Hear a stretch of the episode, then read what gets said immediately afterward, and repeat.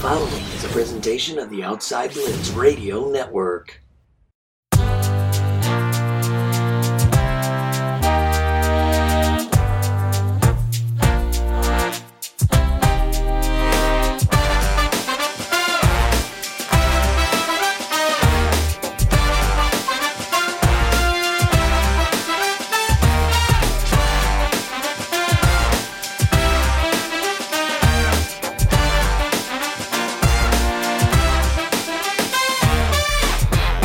And welcome, ladies and gentlemen, to the Outside Blitz. I am your host, Neef Fab. This one's Scotty Freytown, along with my co-host, the Cannonball, Alex Steele. For foremost, Alex, welcome.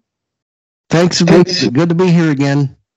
The, thanks, thanks be to the Cannonball. yes, yes, blessed be. and uh, joining us as well, the Bootleg Bettor boots. Welcome back to the show. Ah, gobble gobble. How y'all doing today? Gobble gobble. Yes, uh, I'm gobble Thanksgiving- gobbled out. I'll tell you that much right now. That's a lot of. There was a lot of turkey uh, swirling around in my tum tum. Was it dry? No, no. Oh, no. it was, believe it or not, I got to tell you, turkey wise, you know, everybody talks about these butterball turkeys and whatever the case is, the most popular brand out there, right? I got to tell you, a Kroger brand turkey, I shit you not, was one of the most moist, delicious turkeys I've had in a long time. Well, not the one I had. Really? Oh, turkey was dry. Oh, Yeah, man. turkey so dry she served it with cough drops. Oh man. oh. Choking hazard. Oh, speaking Yeah. of choking hazard, Yeah, came with a Jergens coupon. Oh man. Man, Terrible. I got the wishbone snapped in half, stabbed myself in the neck with it so I could go to the hospital and get a decent meal. All right. Tip your Unbelievable. Uh, folks, Thanksgiving's in the books. Uh, we've got uh, games that, that took place on Thanksgiving. We're going to wind up talking about those Thanksgiving games. We've got we've got week eleven scores to go over here. Uh, man, a lot of business to get to, and we're going to try and get through it relatively quickly today. We got the big game going on today, Michigan Ohio State. It's Woo, no woo. yeah yeah it is uh, it is no um, no no secret here. Okay, it's this is the big one for for the Michigan fans in the room. Uh, I know Alex is, has been soaking his jockeys over this one, so he's he's very excited. Uh, aren't you, Alex? Yep. Uh, I'll t- it's it's kind of a mini national holiday for us. I mean, it's it's just there's just something in the air when Michigan goes to plays Ohio State. They're coming. They're coming to Ann Arbor this year. Uh, you know, Jim Harbaugh's not going to be on the sideline. Uh, he's serving the third game in his three-game suspension. Uh, so it'll really be telling to see if Michigan can still beat Ohio State without Jim Harbaugh on the field. I, I, for one, can't wait for that to happen. Yeah, this one's going to be pretty exciting. Uh, Boots. it would be a disaster for Ryan Day and the entire Buckeye Nation if they lose this game. Yeah. No Harbaugh on the side. hmm You've got the number one receiver in the nation. Yep. Yep. You're testing a Michigan defense that hasn't really been tested all season long. hmm It'll be the best quarterback that they've seen, even though McCord, eh, I'm still a little Yeah. bit on the fence. I'm but it'll be the best one that they've seen all season, Right. right? Right. You Mhm. go to Ann Arbor and you lose. I Get out, get out of here. Well, and, and I, I told you earlier this year, I, I felt when this whole thing was going on, it's a lose lose for for Ohio State, really. Yeah. Because because they they win this game, everybody's going to go, oh, you beat Michigan without Harbaugh, no big Yeah. deal. Yeah. And then if you lose this game, you look like shit. right? You know, so Right. I mean, it's is Lu- yep. yeah, yeah, it's it's kind of a lose lose. They they kind of screwed themselves there and put themselves in a must win situation. Uh, so that is uh, going on here. But week eleven, it's in the books. We've got some scores to go over. Fellas, are you ready? Yes, Let's sir. do it. Let's jump into these scores. Here are your scores for week 11 in the NFL, starting out with the Ravens and the Bengals. The Ravens go out and beat the Bengals 34 to 20. Lots of major injuries in this game. Joe Burrow goes down. He is the, the, the bigger of the two, I think, in my opinion.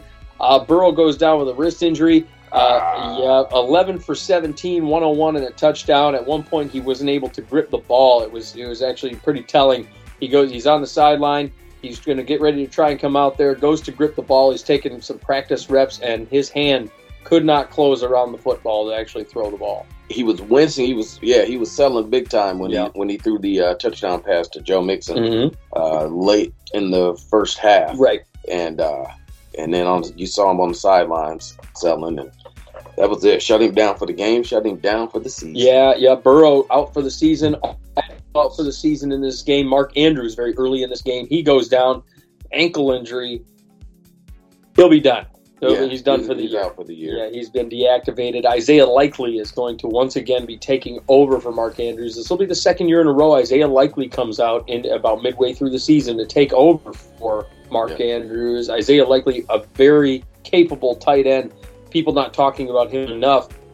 He was capable. He, he had a, a good run last year Yes, he did. when uh, when Andrews was out, but also uh, uh, Lamar was out for a stretch, and Huntley, uh, uh, Tyler Huntley. Tyler Huntley, Yes. yeah, came in at quarterback, and he was the one that really uh, did a lot for Isaiah Likely. It'll be interesting to see if Lamar can do that as well. Yeah, I want to see if, if likely becomes a, uh, you know, the type of player that, that is going to wind up being a, a very uh, high volume target the way that Mark Andrews is for Lamar Jackson. But in the wake of Mark Andrews being down, Lamar getting the ball to Odell Beckham Jr. Four receptions, 116 yards, had himself a game, and also Gus Edwards. Get you know he's been on kind of a touchdown tear lately. OB, OBJ, as he's called, he Mhm. was injured too. Yep, yep, Yeah, he was hurt. Went, went down, had a uh, got a shoulder injury as well. Yep, I'm not sure what his status is uh, coming up for this week, but hey, uh, he showed up. yeah, Right. that was the big. He showed up when it was nut cutting time. Uh, Mhm. Gus Edwards getting in the end zone twice, 62 yards. You know, Gus Edwards hasn't been getting the volume that I expect, but Unsung hero. he is. He gets in the end zone a lot. Yeah, Yeah. yeah. I mean, 62 yards on 12 carries is pretty damn good. A lot of people talking about Keaton Mitchell. Not enough people talking about Gus Edwards in this situation. So, Well, Keith Mitchell's he, he's the one that you pay attention to out of the two because Right. when he's on the field and he gets that cut to the outside or inside he's gone 20, 30 yards. You know, you don't get that from Gus Edwards. You Yeah. get more juice than than Gus. Yeah. But, but Gus, he'll put you on his back. yeah, that's that's kind of where it's at. I mean, you give that man 20 carries, I think we're talking about 80 to 100 yards a game, and, and that's that's kind of where he's been headed, which is a pretty damn good stat line. Goal line monster. Oh yeah, he's getting in that end zone. Uh, Lamar, I mean, MVP quality stuff, right? Am I am I missing something there, Alex? Um, he only had 16 uh, completions for 264 yards. He had two touchdowns, uh, but he only threw the ball 26 times. So Yep. you know, gone gone, gone seem to be the days um, where he's running more than he's passing. Although he did have nine carries for 54 yards. Um, I think you know, I we've noticed that Lamar's accuracy has improved over the years because what was the biggest criticism we had about him? He was a mobile quarterback. He was a running quarterback, kind of like old Justin Fields. But the difference is Lamar's evolved his game to the point where he can he can be a pocket passer. He can be a passing quarterback. So it's part of the reason why this Ravens team is the most dangerous in the league, in my opinion. Yeah, I, I every time I see uh, uh, Lamar Jackson in this Todd Monken system, I'm more and more impressed. Uh, the way he's been playing this year, this is probably the best football Lamar Jackson has played his entire career. Honestly, I mean, he's not running all over the place. He's not getting himself into situations where he's going to get hurt. Uh, throwing the ball effectively, standing strong in the pocket. He's protecting himself a lot more than he was before. There were occasions where he was taking hits that he had no business taking. Uh, and and here we are. I mean, 16 for 26. It's not a world-beating stat line, but 16 for 26, 264, two touchdowns, standing strong in the pocket. It's good complementary football. We'll see You don't like it, huh? again. We'll But see. when it It's when nut it, when it comes to Oh. nut cutting time, I'm just waiting. Just Uh, it, it, it, there's a group of guys I'm waiting on. yeah, wait, waiting for the Lamar, meltdown. Lamar leads it. Yeah. Dak Prescott it, it, Yep. it- it's into Yep, guys that when when it's necessary and when you need it, they don't show up. w- show me something. Yeah. Right? Those Yep. two, those are cheap. The the top two guys for me this season. Yeah, So I'm just waiting. just waiting to see what they do. Yep. Um, moving on to the next one around that division, the Cleveland Browns go out and beat the Pittsburgh Steelers 13 to 10. But Lamar has been playing really good football Yes, he has. for the most part. right. For the most part, he's been playing really good ball. Uh, the the Browns go out and beat the, the Steelers thirteen to ten. Uh, Dorian Thompson Robinson comes Oh, in, gets his, yeah gets his first win. This one is a very tough game, and both teams putting it was the defense putting their, their team on their back here. Kenny Pickett, 15 for 28, 106, just a disaster. Dorian Thompson Robinson, 24 for 43, 165, and a pick. Uh, the big story for me in this game was Jaylen Warren, uh, nine carries, 129, and a touchdown. He is a better rusher, uh, you know, than anybody they've got that squad. Really, Najee He's Harris. leagues ahead of Najee Harris. He, he, had, he had 12 carries, but only 35 yards. I feel like every time I look up, we're talking about Jaylen Warren uh, uh, breaking off a big run or a pass out of the backfield for big yardage. Jaylen Warren's the better running back on this team. I'm, I just don't understand why he's only getting nine carries. This guy should be getting 20 carries a game. Boots, am I missing something there? Well, no, Jaylen Warren is not a 25 carry back, right? Really? No, no, he, he's he's best at 15, maybe 18. But you need Najee Harris to be continually involved in the game because Najee Harris is one of those backs who, the longer the game goes, the, better he gets. He's Right. one of, he's one of those long game type of guys where you got Jaylen Warren, who's the quick burst, Mhm. boom, boom, boom guy, and it works for this offense. Now, uh, going forward, we'll know we'll really know what it looks like. Because I don't want to spoil anything, but there's some news that we got to get through later. Mm. But Jaylen Warren, he is the better of the two, but you don't want to you don't want to put too much of a load on him because that's not again that's not his style. But you need both of these guys, and they're doing a wonderful job uh, splitting the carries. And then over on the Browns side, uh, Kareem Hunt, 12 carries for 36 yards. Jerome Ford, 12 carries for 31 yards. What that wrong? they they struggled to run the football against the Steelers defense. It seems like that's been a going trend all year long. Teams struggling to to actually. I mean, this, the Steelers defense been keeping them in games. The- Yeah. you know, it, and that's a, a calling card, a staple, especially with these two teams, is that they're going to run the ball and they're going to play tough run defense. Yeah, So it's not a surprise to anybody. But Jerome Ford continues to be, you know, he's a, a workhorse type. Yeah. You know, he, he can handle that that type of load. But Yep. again, the Browns they don't want to. They've got Kareem Hunt, so why would we just give all the carries to Jerome Ford when we can utilize the skill set of Kareem Hunt also? yeah. Kareem Hunt, uh, special running back. I you know that's they they it, it was Home run hitter. Yeah, that's exactly what it is. He's a home run hitter. Uh, we got to remember, you know, people oftentimes have to be reminded. Kareem Hunt led the rush, league in rushing one. Yeah. You know, I Yep. mean, so it was we, we aren't too far removed from that. From know, Kareem Hunt from I, I, Toledo. is he from Toledo? Rockets. Wow, I didn't know he was from Toledo. Uh, that's uh, I real close, but I didn't I didn't realize that. Yeah. Um, next up, we got Dolphins and Vegas Raiders. The Dolphins win this game uh, twenty to thirteen.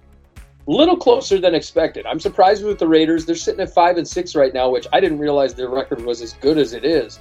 Uh, Aidan O'Connell, 24 for 41, 271, a touchdown, three picks on the day. Your boy Oof. Aidan O'Connell. Oof.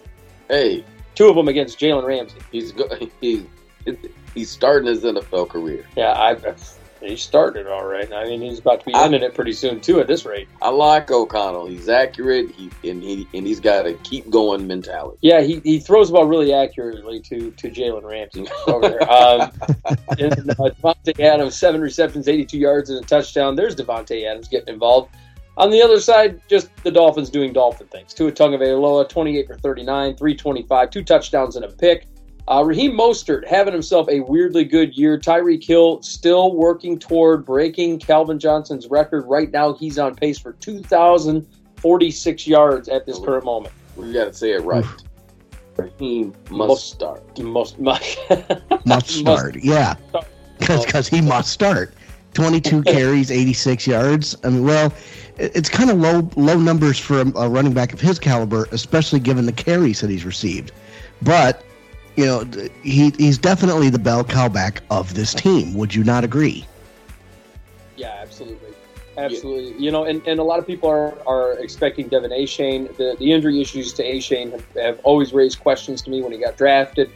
You know, I think he did have a, a something of a degenerative knee issue, if I'm not mistaken, going on there. But it, I think uh, uh, Raheem Mostert or Mustard or whatever the hell we're going to call him these days, uh, 20, carries, 86 yards. He's had a really good year, believe it or not, and Yeah. and he is on our MVP rankings right now. Uh, he's he's the last guy on the list he, that made it in that top 15 of the MVP rankings. Um, Raheem Mostert just having himself a good year. Tyreek Hill, though, man, he's the story for the Dolphins. Even with Jaylen Waddle coming back, he's the guy that's been getting all the looks, all the targets, all the receptions. He's on pace for big numbers. I mean, on pace to break Calvin Johnson's uh, uh, receiving record single season. I mean, this is an exciting thing. He said he was looking for 2,000 yards, and man, he is doing his damnedest to get to that 2,000 yard mark, right? Yeah, he is. He is. But uh, I need to talk about Mustard a little bit, a little bit more. I've been critical of, of Raheem Mostert for the last few years because of his, of, as we say, the availability and reliability. Yep, yep, yep. Right. But he's shown that now. He's been healthy, and you can see the burst, the quickness, vision. Um, he's been using in the speed, the long speed that he has Sure. uh, uh, in this offense fits perfectly with what they do. Yeah, yeah, Yeah. they've been doing a great job using him, and he got picked up. We got to remember his head coach is the former offensive coordinator in San Francisco. Both those guys coming from the same spot. Yeah. they even have his backup in Jeff Wilson behind him, who, because who is- they know exactly what he can do. yeah, exactly. They know these guys. You know, they know the system, and they know that. And, and Jeff Wilson last year when uh, Mostert went down, guess what? Jeff Wilson played extremely well. And in that that the Miami system. So I mean, it's it's a, a good thing. But the Dolphins getting one, we're getting one done here, sort of expected. You know, beating up on a bad Raiders team. Uh, Raiders kind of trying to turn it around. I don't know that they're going to turn it around, but they got a new head coach over there, an interim head coach anyhow. Antonio Pierce, Yep, and uh, former the, linebacker, yeah, former linebacker. Yep. So I think the the rate uh, just real quick. I think the Raiders defense will play a little bit better going down the stretch with a more of a defensive minded head coach. Yeah, he's he's actually done a pretty good job. I mean, holding Miami to 20 points is is no easy feat here, especially when you're in Miami. yeah, You know, that's Yeah. that's not not an easy thing to do. Uh, they do need a quarterback over there. It's it's pretty uh, blatantly obvious here. They need a QB over there. I don't think Aidan O'Connell is it, and I don't think that they're sold on Aidan O'Connell. If you can, if you can get Aidan O'Connell the best uh, receivers that you can, I think he'll be he'll be fine. It, with Davante Adams, Jakobi Meyers, Josh Jacobs, another year in that system, and a, a better offensive coordinator, uh, Ben Johnson maybe, Oh man, Ben Johnson. then you Ben could Johnson. then I can see Aidan O'Connell thriving. But I I don't know if, if if they if Ben Johnson's doing anything, hmm he's head coach this point. He's going into That's a head coaching. saying. Yeah, He And- might and- be in Vegas. If you- Yeah. man, and you take that off. You take his offensive mind in the dome, mhm. right? Oh, indoors like that. yeah. Indoors like that, you got Davante Adams, Jakobi Meyers, Josh Jacobs. Josh Jacobs again. They, they couldn't really get him going in the game because all of the uh, turnovers. Right, right. Lots of turnovers in that game. Uh, next up, this one is one I'm excited for. The Detroit Lions go out and beat the, the Chicago Bears 31 26. The Lions escape in this game. Let me make that They clear. do. They, es- they they did. They did. They escaped. No, Uh, the- the they absolutely did. I, I've been chomping at the bit to talk about this game because the, the, the, the key difference between last last week, well, week 10 and week 11 is the Lions, you know, played some of the best football that they've played. You know, they have getting in a heavyweight fight with Los Angeles, and they just and they and they found a way to get you know get three points ahead. This team, this game. Jared Goff goes 23 for 35, 236, two touchdowns, but he throws three ugly picks. And three different Bears players picked off Jared Goff. And at one point, the, uh, the, the Lions were down by 12 with three minutes to go in the game. Somehow, some way, the Bears choked this game away. Yeah, this this was a Chicago choke job of the very highest caliber. Uh, Justin Fields goes 16 for 23, 169, one touchdown. Here's the kicker, though. He had 18 carries for 104 yards. So you are you are looking at a, at a, at a quarterback that basically got almost 300 yards, and a third of that was from rushing. What's the big problem that Detroit's had? Mobile quarterbacks. Uh, I, I look over at this Detroit team. What I'm seeing right now, the lack of a pass rush is is prevalent right now. Mhm. And, and when we were sitting there in the draft, and and we were sitting there in number at that you're you guys are sitting there with a top ten pick, right? We're watching the draft, top ten selections. Who is available? Anyone want to take a, a guess who was available when you were sitting there before you traded down? Jalen Carter. Well, Jalen Carter. And guess what? Aidan Hutchinson, he can't do it alone. And and I'm seeing this Lions team struggle to generate any degree of pass rush over the last three games. And guess what? Jalen Carter's over here with a 90 plus PFF grade for pass rush. And I'm over here laughing myself to sleep every night because guess what? You guys opted to, to trade down, balk on Bijan Robinson, balk on Jalen Carter, and you went and picked up Jahmyr Gibbs my man. and you went and picked up that bum and Ah! instead of going out and getting Jalen Carter. You know, to me, and look, I understand Jalen Carter has all kinds of off the field bullshit. I understand Jalen Carter's got an attitude problem, but the numbers don't lie here. Jalen Carter, when he's out on the field, he's a good pass rusher, and that's exactly what the Lions need. And I think a lot of times people think, well, Rodriguez was going to be that guy. Rodriguez hasn't been that guy, right? So I mean, I'm just I'm looking over like, who's your next big pass rusher? Who's going to be the guy that complements Aidan Hutchinson? You don't have one. Well, Paschal was supposed to be the one, and James Houston was uh, really good down the stretch Mhm. last season. He was. So the so the idea it, it's still there, right? The core is still there.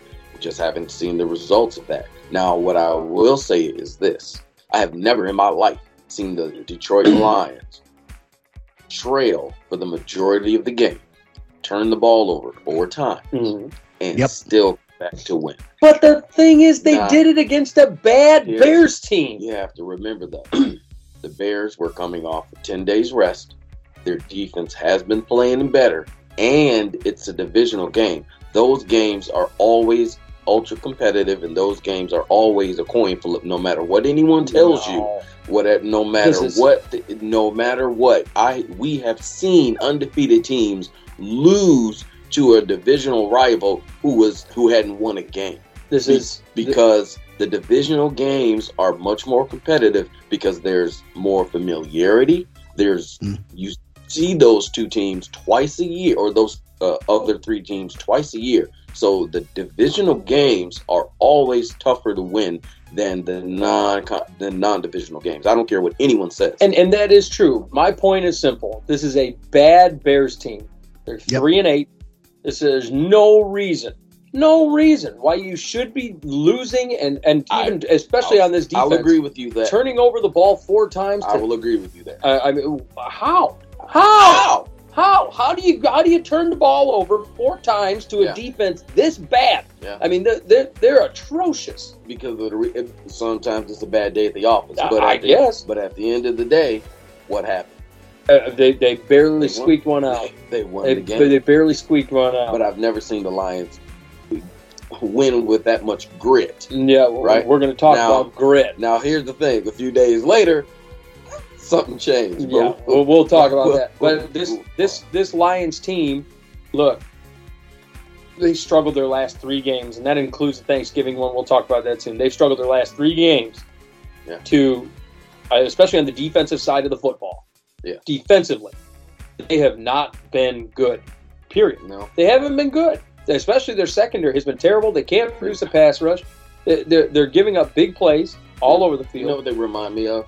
They remind me of the '99 Rams, the the greatest show on turf, Yep. Rams, where the defense was just kind of there, right. right? But the offense was so good, and as long as the defense got a timely interception or a timely turnover, Mm. some, Something. something, right? That's what the, the Lions remind me of. I, I look over at, at this Lions team and I, I see a squad right now. I believe that offensively, I feel like the script is out. The the Chargers did something, the, the Bears did something, and the script is out on this team. And we're gonna be, we're gonna show you why in a little bit here. But you know the the, the script is out. you can't the- turn the ball over like this. You, can't. you can't. You just, but the, the script is out on how to beat this football team. And and I looked over going, oh, people have, have figured them out. They have. They, the, this team has been figured out. They're, they're struggling. They struggled for three games straight, and now here we are. You know, they, they, they squeak one out against a bad Bears team. And, and you know, it, it's this isn't the team we saw early in the season. We, we can go ahead and sit and call them the midseason champions, crown them, but they're not getting anywhere near a Super Bowl. Can we talk about Jahmyr Gibbs and his ability to catch the football out of the backfield and his ability to find the to slow down and have patience getting to the uh, the opening of the uh, the offensive line, right? And making the proper cut and getting upfield and getting positive yardage nine times out of ten. I'm gonna Man. I'm gonna say something positive about Jahmyr Gibbs. Believe it or not, um, I think if he wasn't in this system, he would be far better off because they don't run a lot of zone run with this team. No. It's a lot of it's a lot of smash it up the middle, you Yeah. know, and and that's, And where what David Montgomery is good for. Yeah. I think if Jahmyr Gibbs, if you say we're to stick him into uh, a zone run scheme like they do in Minnesota, Yeah. if you put him in that type of situation where he gets outside the tackles, Yeah. whoop, then then that's that's where you want him. Just right up field. Oh man. And and that's where I see him be the most successful is when he's getting outside the tackles, and that's why he's been good in the passing game. That's why he's been good uh, coming around the edge, and and you don't see that often in Detroit where they're. I mean, that's why Montgomery is the, the bell cow. They they are pushing him up the middle. You know, I mean, just in the trenches all the time. but uh, but Gibbs can he can run up the middle. And here's another thing about about Mhm. about um is he's shown patience and he's shown vision and he's shown that cutback and the want to right, and man and that, you know that's what that's that's what I really like about uh, his game. Yeah, he's. I mean, it, and a lot of people are, are big on him. I haven't been sold on him. But I No, no, you have not. I have not. But I will say that when you get him outside the tackles, he, he can be a good runner if you get him outside the tackles, and that's what he's good for. You get him a zone run scheme, Yeah. where, where you got to kick that running back outside, and very much like a Dalvin Cook, he's got to get outside the tackles in order to be successful, and that's what Dalvin was always good for. Uh, you got to get him outside there. So um, with that, the, the Lions go out and they, they escape against the Chicago Bears, the bad Chicago Bears. Uh, next up, I'm, I'm not going to let that one go. I know you're laughing. Uh, next up, the Jags go out and beat the Titans 34 14. Uh, look, man, uh, Trevor Lawrence, you know, in spite of the injury, we got to give him credit because he's been playing well in spite of being hurt. Yeah. Uh, 24 for 32, 262, two touchdowns. Travis Etienne only had 14 carries for 52 yards. Didn't find the end zone on this day, but we just talked about him last week, and now he's back. Calvin Ridley just shows up. He just shows up on the Welcome to the game, Calvin Yeah. Ridley. He, he didn't show up since week one, and then out of nowhere, seven receptions, 103, two touchdowns. Maybe you heard us talking shit about him. I don't know. And uh, also, Maybe. DeAndre Hopkins shows up on the stat sheet. Uh, four receptions, 59 yards, and a touchdown. Uh, out Will Levis. yeah, yeah. Will Levis, 13 for 17 on the day. He was like 158 yards, two touchdowns. It was a very Jordan Love early in the season type stat line for him.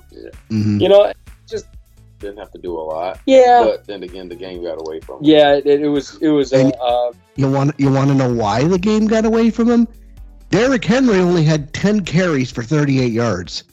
yeah. How? How? I think right now you're you're condemning uh, uh, the coaching staff over there with Tennessee, right? I, I mean, Yeah. at this point, you how do you, how does Derrick Henry only get ten carries? Unless That, that doesn't make sense. It, it Yeah. doesn't. It doesn't make sense. again, you need him consistently, continually getting here, getting fed, as they say, throughout the game, Yep. and that will take the the the pressure off of your young rookie quarterback, as well as keep you in the game, shorten the game, and allow the defense to to to stay rested and be competitive throughout the game, knowing you've got a, a, a tough offense to try to stop on the other side. And the Jacksonville defense, you know, they they haven't really been that good all year. They've they've No. been they've been getting uh, dominated in the pass game. They've had some some struggles stopping some of the better runners in the league. Derrick Henry should have been one of those guys. I mean, I think he was earlier in the year, wasn't he? Yeah, Christian McCaffrey just ripped them the, the previous week. Yeah, so I mean, I'm surprised Derrick Henry only gets 10 carries here. You got to take the pressure off of Will Levis. You got to give Will Levis kind of limited reps as far as uh, passes and whatnot. Get Derrick Henry the football, and that's what cost the Tennessee Titans here. Other than the fact that their defense was just atrocious. Yeah, Uh, Tre- You think, you think the Lawrence- coach's seat's getting warm? Oh, Mike Vrabel's seat's been warm. I think. I, I think at the beginning of this season there was some questions. Now there's there's big time questions about Mike Vrabel. I think he's okay for another year. Really? Yeah. Not Mm. even. Mm, Well, I mean- it all depends on if Derrick Henry decides to stay with Tennessee or decides to run out the door.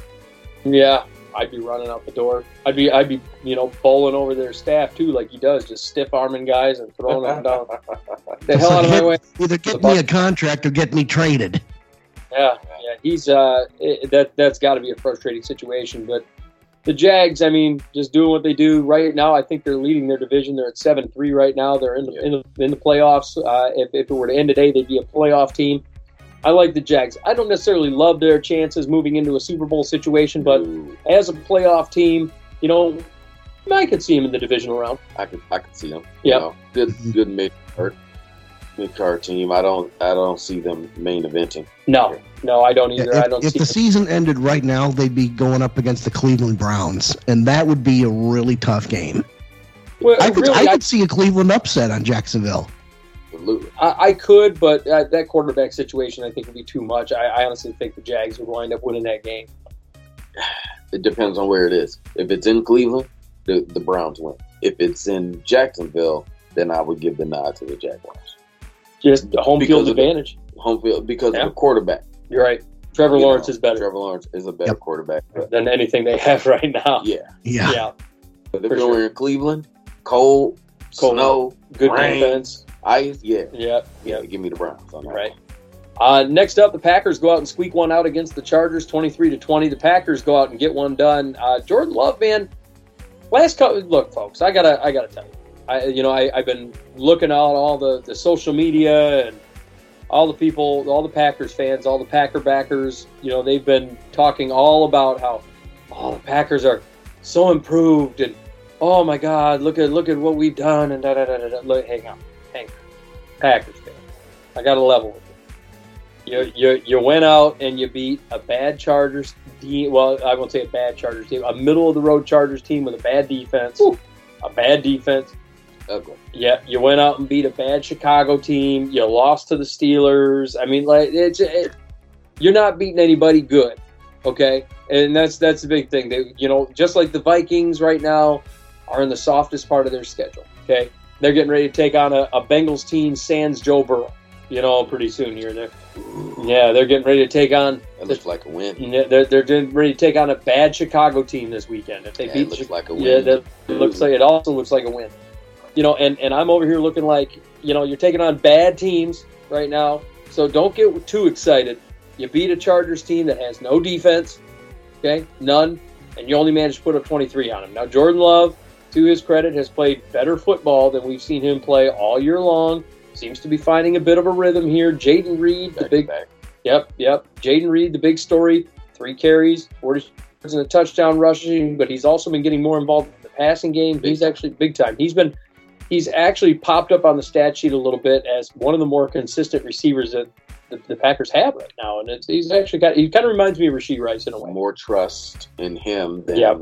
Romeo Doubs right now. Right, I agree. And but Christian Watson has now made a little bit more of an impact in the last couple of uh, games here. Yep. So that's something to it, to watch. Yep. And the Aaron Jones situation, the, the, at the running back, whew, that Yeah. running back room is wow. Beat up. Yep. Yeah, They, they need they do need more running backs. They they need better running backs over there. I agree. I, I think they're going to have to go into the draft and find their bell cow back, and they're also going to have to find themselves an offensive tackle because David Bakhtiari is just never there. no Never there. I mean, availability, reliability. It's Yeah. time, right? yeah, it's it's been time. It's been time for five years now. I mean, it's But to the Packers' credit, they are a quality organization, one of the best in the league, and they do hey, and they do um honor their players and respect their players. Aaron Rodgers, that situation, that that's an outlier, right? you, you you bought one of those silly pieces of paper, didn't you? I a quality organization didn't that, no, didn't you? that does right by their You, players. you got it at home, don't you? No, the wife. The, the wife's a Packers fan, isn't she? I I knew it. I knew it. You got those silly hundred dollar pieces of paper, didn't you? I we knew all Minority owner of the of the Green Bay Packers. You, you got one of those silly hundred dollar pieces of paper sitting in a plaque at home, right? You got it framed. Oh lord. Um, and then over on the Chargers side, I mean, Justin Herbert looking pretty good. Twenty-one for thirty-six, two sixty-two touchdowns. Keenan Allen was the big story. Ten receptions, one hundred sixteen yards, and a touchdown. He's currently on the MVP list for our show. Uh, man, Keenan Allen's been having himself Like, Very great. season. yeah, a great season. I mean, this is if he's he's had good season. This is a great season. Yeah, Big Mike Williams goes down earlier in the year, Yep. and the, the offense has continued to move forward with Keenan Allen as the driving force and Austin Ekeler at the running back spot, Mm. who continues to show that he is a, a, a top running back in this league, uh, ba- it, it- bar none. Yeah, I'm I'm Top loving five dead or alive. I, I'm loving the Keenan Allen stuff. Uh, it, the, the thing about Keenan Allen, though, and, and again, availability and reliability throughout his career has been questionable. You know, we, we don't know if Keenan Allen's going to stay healthy. Uh, when he is healthy, he's a damn good player. But here's the thing: he's tough, right? Uh, When you he plays through a lot of injuries. Yeah, he has. I've, I've, throughout this year, so he doesn't miss a ton of time. But you you just worry because ah, he's injured this week. Ah, Right, he's injured yeah, this yeah. week, but he continues to practice, or he may not practice, but he continues to play and produce. Yep. So I mean, uh, but the the Chargers they drop one to the Packers. They're down to They four and six. Never should have lost that game. They shouldn't have. They allowed them to come one back, and that, that was the, the surprising one there. Next up, Texans go out and beat the Cardinals 21 16. CJ Stroud, 27 for 37, 336, two touchdowns, but has his first three interception game, but still finds a way to get the W. You gotta love Right. that. Gotta love that. That's what we call bounce back. That's what we call gotta have it. That's what we call nut cutting time. and CJ Stroud passes with flying colors. he is the real deal. I'm I'm Yep. convinced. It got me convinced. Alex, you love yourself some CJ Stroud, don't you? Yep, he is definitely one of the. He is the best quarterback that came out of this draft, as you have said multiple times on this show, and this performance, you know, solidifies it. I mean, now granted, granted, you have to you have to have a grain of salt here. This is a Cardinals team that is circling the bottom of the drain. They are they are the second worst team in the NFC, and I believe the second worst team in the league, right behind, right ahead of the Carolina Panthers. That said, all year, what have we said? The Cardinals, despite their record, have been weirdly competitive. And you, also have to take in mind this isn't like Josh Dobbs leading the, the, the, the Arizona Cardinals. This is Kyler Murray. He went 20 for 30, 214, a touchdown and a pick. Uh, you know, James Conner getting it done on the ground. Not, you know, only had 14 carries for 62 yards. Uh, but you know, you know, um, if we take a look, there's somebody else we need to shout out on the Texans side of the ball, and that is a, a card-carrying member of the bootleg B team, Tank Dell. Eight yard, eight receptions, 149 yards, and a touchdown. The kid's been the kid's been on fire the last several weeks, has he not? Yeah. Yes, sir. Game-winning touchdown catches. Come on now. Yeah. Tank As a Dell. rookie, Tank Dell is one of those guys. Um, he's shown up. I, you know, Nico Collins may be listed as wide receiver one over there, but Tank Dell is the best receiver they have on that team right now. He is a special receiver. Lacks a little bit in the size department, but still goes up there. Makes some great. He made a great catch in the end zone. Yes, he did. A big. I, I was watching that, and I came out of my seat for that one. I was like, "Damn!" Yeah. Uh, it was a beautiful catch. Devin Singletary also 22 carries, 112 yards. This is the best we've seen Devin Singletary look his entire career. Just a little locomotive, right? Yeah, just Just- 20 carries, 112. I Yeah. mean, And- 5 1 average is pretty damn good. He had 30 against the Bengals, Yep. right? 22 here. Yep. This is, be- as, as they say, bell cow usage. This is how he was used in, in college. Yes. And this is, the quite frankly, the best use. He's not a, a, the biggest of running backs, Yeah. but at at the rate that he gains yardage, right, and continues to produce it, well, why not? Yeah. Why not? Just keep going for it, right? Yeah.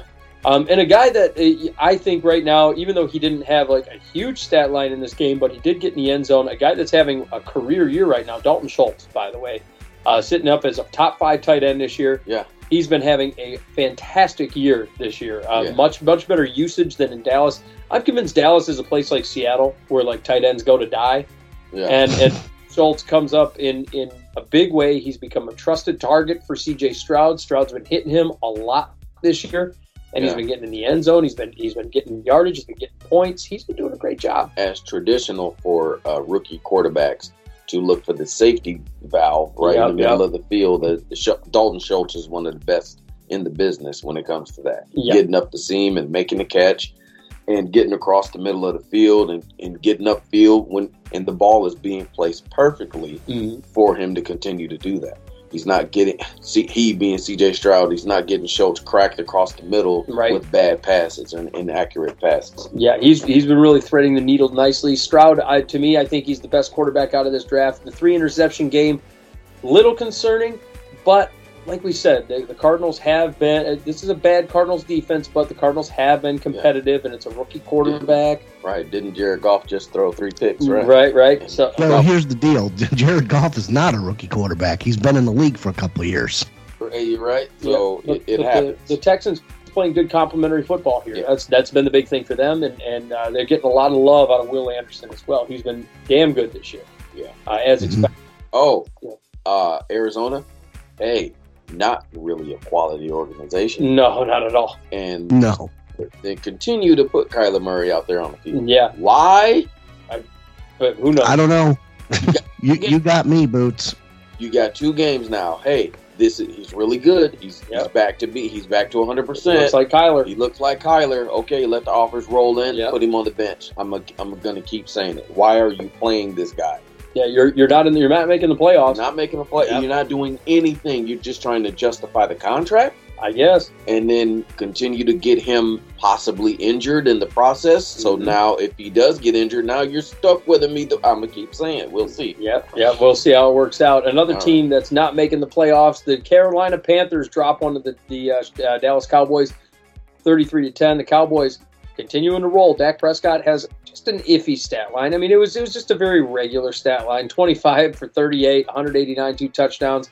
But he gets it done. Hey, Here's the thing: going on the road, Carolina.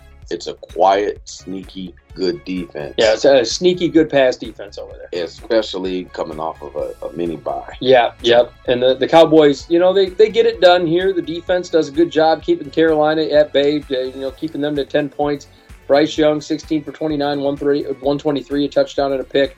You know, he has no offensive line. I'm gonna keep saying No. did not they did not they being the Carolina Panthers did not put Bryce Young in a position to succeed, unlike the Houston Texans. Yeah, we Who we thought we'd say that? well, and but you look at the Houston Texans and what did they do? They went and signed what Laremy Tunsil in their Yeah. offseason to a big contract. So you look over at, at the Panthers and it, I, I talk about this with like, like free agents and we talk about this with like the New York Jets, for example. Yeah. You made an investment in a big time quarterback. Yeah. You made a big time investment and then you did not protect your investment. You took you took your, your Exactly. convertible, you took your Lamborghini convertible, Yeah. and you left it downtown Detroit. You know, and just, you know, You, you broke you broke one of the side mirrors, and then everybody else just took away the hubcaps and the whole nine yards. on Detroit, and then you came outside of the apartment. It's up on bricks, right? I I was mean, just gonna say you left it in the driveway. At least put it in the put it garage. in the garage. Yeah, right? yeah, that's what Tyler and I used to say that all the time. Put at least put the thing in the garage, right? in the garage. And and and that's that's just what it is. You didn't keep it in the garage. You you left it in downtown Detroit, and then and then when it showed up on cinder blocks when you walked out of your house the next day or your apartment or Yeah. wherever you're staying, yeah. you popped out and went, oh shit. Yeah. So I mean, there there you are. I mean, you're, Yeah. you're Bryce Yeah, the, the Panthers organization gets the mm, mm, mm award. This, you know, just just the whole year, just the whole year. My good lord. You know, and, and you you're just loving it, aren't you? Yeah. you have brought I gotta tell you, you have brought more catchphrases to this show than anybody could have ever expected, and I'm here for it. I'm Yeah. here for it. Yeah, we got shirts for days here, people. I mean, I mean, from nut cutting time to slow clap to, mm, mm, mm, I mean, like, why, like, how, like, stuff like that. I just, this, the shit that, that you say has just Uh-huh. stuck so much. I love it. So, um, the the Cowboys get one done, thirty-three to ten. The Panthers drop down to one and nine. The downside to the Panthers, they're over here getting their asses kicked, and they're not even getting anything for it. They, Nothing. yeah, they're they're just giving that draft pick away to the Chicago Bears. Yep. Unbelievable. Tony Mm. Pollard looked good Yeah, he for, he did. for his little bit. Yeah, he 12 carries, eight, uh, 61 yards and a touchdown. I mean, he uh, Tony Pollard though has been kind of pedestrian this year. We haven't seen a lot of Tony Pollard. This year. No, with the offensive line as good as it is, but the passing game has been working bananas, right? right? But here's the thing: they're not trying to continually keep Tony Pollard involved in the running game. Mhm. And again, maybe that's because they know what they have, and they know they only have a 15 carry back. Right. I, I look. I, I know that you said "Mm, yeah, I, and I know that you're you're responsible. I, I really like that Rico Dowdle kid. Every time I see him, I, he's breaking off something. Every time I see him, he's. I'm like Rico Dowdle just put up another. Every time he gets the ball, I'm like, oh, he just had an eight yard run. Yeah. Oh, oh, there he is. Oh no, that's another seven yard run. Look Yeah. at him. Look at him looking good. And every now and then he breaks one off, and it's like, man, Rico Dowdle, like out of nowhere, like yeah. Every now and then he gets the ball, and you're like, okay, okay, I like that. Yeah. You know, I mean, I don't know that he'll ever be a, a bell cow back, but I like him. I like Rico Dowdle, yeah, and and you know, carries per week. yeah. I- But you uh, know. if if Pollard went down, I'd feel comfortable with Rico Dowdle. I would because did, yeah, because again, Pollard is an RB two, yep, right? Dowdle. We'll see if he's an RB one. I, I think he's he's o- he's okay. Yeah, I think he's Okay. he's you know high, at this point I think he's kind of a low end RB two at this. uh, You know, Yeah. you can look at him right now. But if he comes in as a backup, do I feel comfortable? Do I think he could handle the same uh, workload and do the same things that Tony Pollard is? Yeah, I, I do. I think he can. So I mean that's kind of where we're at. So the the Cowboys get it done. Next up, the Giants beat the Commanders. What? 31-19. New York, New York. Out of nowhere, Tommy DeVito, 18 for 26, 246, three touchdowns. And uh, the Commanders, we'll be talking about them soon. Uh, Yeah, you know, uh, this was kind of like, uh oh. yeah, yeah. The Ron Rivera, his seat has got to be piping hot right now. His ass has got to be on fire. Uh, Mhm. Sam, 31 for 45, 256, a touchdown, but three picks from Sam Howell in this situation just seems Mhm. kind of obscure, especially with the Giants. And again, this is why we say this is the perfect example, right? As well as the Commanders have been playing right offensively, Mhm. all right? Here comes a divisional opponent. You're playing at home, Yeah, and here comes your a divisional rival, and they put 31 on you. yeah. Just dumped it. And who knows? And a bad Giants team, right? Yep, bad Giants team. And they still come in and beat them. Yep. And and I I also let's let's we'd be remiss to if we didn't say it. A really bad Commanders defense. Like, and I'm blown away. I'm blo- you know on one end, I'm blown away by it, but on the other end, let's we, we would they gave away Chase Young, Yeah, Yep. gave away Josh Sweat, just started selling the farm, right? yeah. And and and then they wonder why their defense got pounded by by Tommy DeVito. And he because was they lost all their pass rushers. Gave away Montez Yeah. Sweat, right? You just same handed thing him when, off. when they went out to Seattle. Yeah. same, same deal. Right. Montez Sweat goes out the door, goes to Chicago. You got you got Chase Young going out to San Fran. You, Yeah. you sold your star players, right? Yeah. And you just send them out the door, and now you're like, oh, what happened? We can't get to the quarterback. Yeah, we And can. now the quarterback has all kinds of time to find pat uh, to find receivers. Right. And look what happens. Exactly. The organization selling the farm. They're realizing that this this team is not going to make the playoffs. This team is not going to get anywhere near competition. They're sitting at four and eight, and they're sitting there going, "Okay, these new owners are going. We're going to rebuild this from the ground up." I will be gobsmacked if Ron Rivera still is the head coach at the end of this year. Yeah, I, I think he should be out. I think they should be looking at Eric Bieniemy. I think they do need to find a new defensive coordinator, which I mean we'll talk about that soon. Ooh, Uh, yeah, the the it's Commanders. about to be done to the done. Yeah, yeah. Ron Rivera's about to be without a job. I, I'm convinced of that. I believe that. Same with Brandon Staley. I think he's going to be out of a job too. The Commanders go ahead and drop this one to the Giants. They're they're two teams that aren't going to make the playoffs, but oof, that is embarrassing. And when when you see an embarrassing win like this, I'm surprised that that, that Rivera wasn't gone already. Yeah. Yeah. You know, so that that's what gets me about that. But Saquon Barkley looked great Yeah, in the in the win. Um, Who can play? 14 for 83. he continues to produce despite being Yep. on a bad team, right? Two touchdowns out of the backfield, 57 yards. and he's always been able to catch the ball out of the backfield. Um, when you look at his first uh, year, two years in the league, Mhm. he was catching the ball out of the backfield. I don't know why they went away from that Right? because if you've got a quarterback the quality caliber of Daniel Jones, Mhm. you got to throw, it. get the ball to your playmaker. Yeah. And Saquon Barkley is a premier playmaker. let him make plays with his legs. Yeah. That's what it comes down to. So uh, the Giants, they, they pick up the W here, 31-19. Next up, the Niners show up 27-14 against the Bucs. They uh, get the W here. the Bucs, man, eh, you know, it, we, we talked about it a few weeks ago. We're right back to it. That Baker Mayfield magic has worn off. All that excitement gone. Gone. Uh, and Brock I mean, Purdy. Come on, Yep. come on. He had a, a two game stretch, right, where he caught a couple of teams by surprise, Minnesota being one of them, Yep. right? And Yep. that's that. I mean, and, and if you look at, at the numbers, you know, Cade Otton has been the, the star of the show for them for the last few weeks. Who? Four receptions, 49 yards. Exactly. Their tight end. Uh, Mike Evans, five receptions, 43 yards. He does get in the end zone here, but I, is Mike Evans even on pace for a 1,000 right now? I, I, I've got to wonder about that because if he doesn't do that, that'll be the first year in, what, 10 years that he hasn't Yeah. done that? So that would be interesting.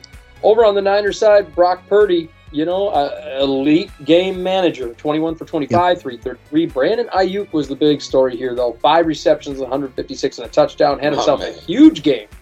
Huge game. I've always liked Brian Brandon Aiyuk's game. Yeah, Brandon Aiyuk, this is probably the best season he's had uh, since since becoming a 49er. Uh, a lot of there have been a lot of years where you're like, yeah, Brandon Aiyuk, he's just a wide receiver too. He, he kind of almost fit into, and I hate to put it like this, he almost fit into that Anquan Boldin sitting behind Larry Fitzgerald role for a little while there, where Yeah. over and now he's really flourishing. If they don't get Brandon Aiyuk signed to a big time deal, I could see Brandon Aiyuk going somewhere and being a wide receiver one in one of those places because he's that guy. He's got Yeah. that game. He's shown this year he has that level of game. Yeah, he's evolved. Yeah, His his game has has evolved into now they got to get him con- continue to get the ball to him, mm-hmm. you know, all game long. yeah. If there's if there's a team out there that And needs he a blocks like a he blocked like a, a tight end or a tackle. Yeah. bro. He's got the size for it. He's downfield blocking, and and I saw this in the game that uh that just took place uh, the other day, where Brandon Aiyuk hadn't had caught one pass all all game, and then he makes a spectacular block downfield. Mm. And I thought to myself, I, I'm kidding you not, they're going to reward him and throw him the ball. In the very next play, Brock Purdy threw him the ball, and it was a touchdown. Yep, Yeah, Brandon Aiyuk, he, he's a special type of player. Uh, you know, in five receptions for 156 and a touchdown, he Brandon Aiyuk's a good player. It just he's in a, sit, a situation where it's a run heavy offense, right? Yeah. You got Deebo Samuel over there, you got George Kittle. There's a lot of mouths to feed, Yeah. right? And and Christian McCaffrey. yeah, yeah, a lot of mouths to feed. And McCaffrey's going to be garnering 20 plus carries a game all the time in a run heavy offense. Yeah. And then you got you know a game managing quarterback, but Brandon Aiyuk, if you put him anywhere, you know, in a, in a situation where they need a true number one receiver, he is capable of being a true number one receiver. He sure is. Yeah, and if you if you stuck him, you know, say with Cleveland, if you stay, he's going to be hmm. successful if they have the proper quarterback over there. You know, if you stick him with the Tennessee Titans, you know, him and him and that DeAndre Hopkins, that here you go. That's a good possible spot for him. You know, Yeah. there's there's teams out. You stick him with Baltimore. I think he's successful in Baltimore with Lamar Jackson. You know, I and I could see it. You know, there there are situations where Brandon Aiyuk could go, be a true number one, and and really put his talents on display. I think right now with the 49ers, he's putting it on display and everybody's sort of seeing it. I think he might be ready for free agency this year, if I'm not mistaken. Maybe I'm wrong. I'll have to check his contract. But the Niners, man, they're, they're back. They they had the bye week. They took that Jacksonville game. It was a get right game, And right? they got right. Uh, yeah, damn right they got right. And then they go out and they beat up on a Bucs team who's got a defense that has been struggling all year long. Christian, Christian McCaffrey. Yep. Even though that's a strong Bucs run defense, what does he do? It still puts up 78 yards. Come on. Yeah, And then five uh, five receptions, 25 yards, and a touchdown. Best running back in the league. absolutely. Best running back in football as long as he can stay healthy. And Alex, we always talk about it. What uh, Availability and reliability. it is. I mean, it's just what it's always been. That's always been the question with Christian McCaffrey: is availability and reliability. No doubt of his talent, but is he going to be there? Supreme toughness. Yep. Right? And always gives you 100%. Yeah, it's just you know the question always comes in: Is he going to tear his ACL this year? Is he going to do this? Is he going to do that? How bad is he going to get hurt? And is he going to wind up getting hurt? And we've we've seen so many occasions where he winds up hurt, and we're kind of oh, uh, no, is, is he is he going to stay healthy? So, and that's why you know even in fantasy football, people avoid him. You know, people people will avoid Christian McCaffrey because you. There have been so many occasions where you draft him in the first round, and then he'll give you four good games, tears ACL, and then that's it. You know, you're like, oh well, so much for that. You know, and and there have been quite, and especially in, I, I think he's being used properly in San Francisco as opposed to the way he was used in Carolina. Carolina used to just dump the ball on him like 35 times a game because he was all they had. You know, I mean, and- well, if they would have paid a t- little more attention to DJ Moore right? out there at the receiver spot and actually developed another receiver in Carolina, they would have had more of an opportunity. Because look at the receivers in San Francisco. Yep, Deebo and Aiyuk And Kittle. now you look at exactly. Yeah. So you could have taken taken the pressure off of Christian McCaffrey to, to be the end all be all for the offense, Mm-hmm. right? If you'd have just been smarter with your draft picks, but Yeah. that's a whole nother whole nother conversation. But you you know you had him Carolina. Yeah, you have. him. Imagine, imagine Bryce Young with with Christian McCaffrey. Yeah, exactly. Imagine, Bra- Yeah. imagine Bryce Young with DJ Moore. Yeah. Yeah, If, if, right. if he would have had tho- that stuff at his disposal, but you you wouldn't be getting Bryce Young in Carolina if you didn't deal DJ Moore That's that true. trade. So I mean that's Right. that's what it is. They did not replace DJ Moore with a quality top guy. Mhm. You, you put a, a low end wide receiver one in that place with Adam Thielen. Yes, Yep, an aging an aging, an aging low end wide receiver one because that's uh, Adam Thielen used to be a, a high end wide receiver one. And then he kind of fell off. Now with age and you know, father time wi- always wins, right? Right, Does no always jobs, over, right? Now, And now we're back to butchering the, the Carolina organization right? again. but it's terrible. Yeah, terrible organization. Terrible. Next up, Buffalo gets it done against the Jets, thirty-two to six. A lot of interesting things about this game. A lot of interesting things to me. Uh, look, first of all, I, congratulations to Buffalo on beating the Jets so handily. Okay, and and we watched this this game, you know, get out of hand pretty quickly. The Buffalo Bills' new offensive coordinator Joe Brady comes out, gets different guys involved. Khalil Shakir getting involved, Dalton Kincaid getting the involved. Jets were not ready for what Brady was going to do. Right, and and it was interesting to see, and and you know the Bills get it done. Here's my thing, and and the thing that really popped to me is Stefon Diggs four receptions, 27 yards, and they were using him in a lot of motions. Yeah. and they were almost using Steph Diggs as Like a, a decoy. decoy. That's all he was, and and. and this system And they got it. and they got it. And, and uh, it's for a guy the caliber of Steph Diggs to only get four receptions for 25 yards and being used in that fashion. Mm-hmm. Mm. On I get it, and Yeah. you got the win, and you look good in the win, and that's fine. Yeah. But I look over and I'm like, this system neuters Stefon Diggs. Or we need him neutered, quote unquote, for this game. I, I yeah, maybe. Because you look at Khalil Shakir, three carries, 115 and a touch. You look at Ty Johnson, three receptions, 47 and a touch. You look at all the other pieces who produced a bit by bit, right? Right. Inch by inch, everything's a cinch.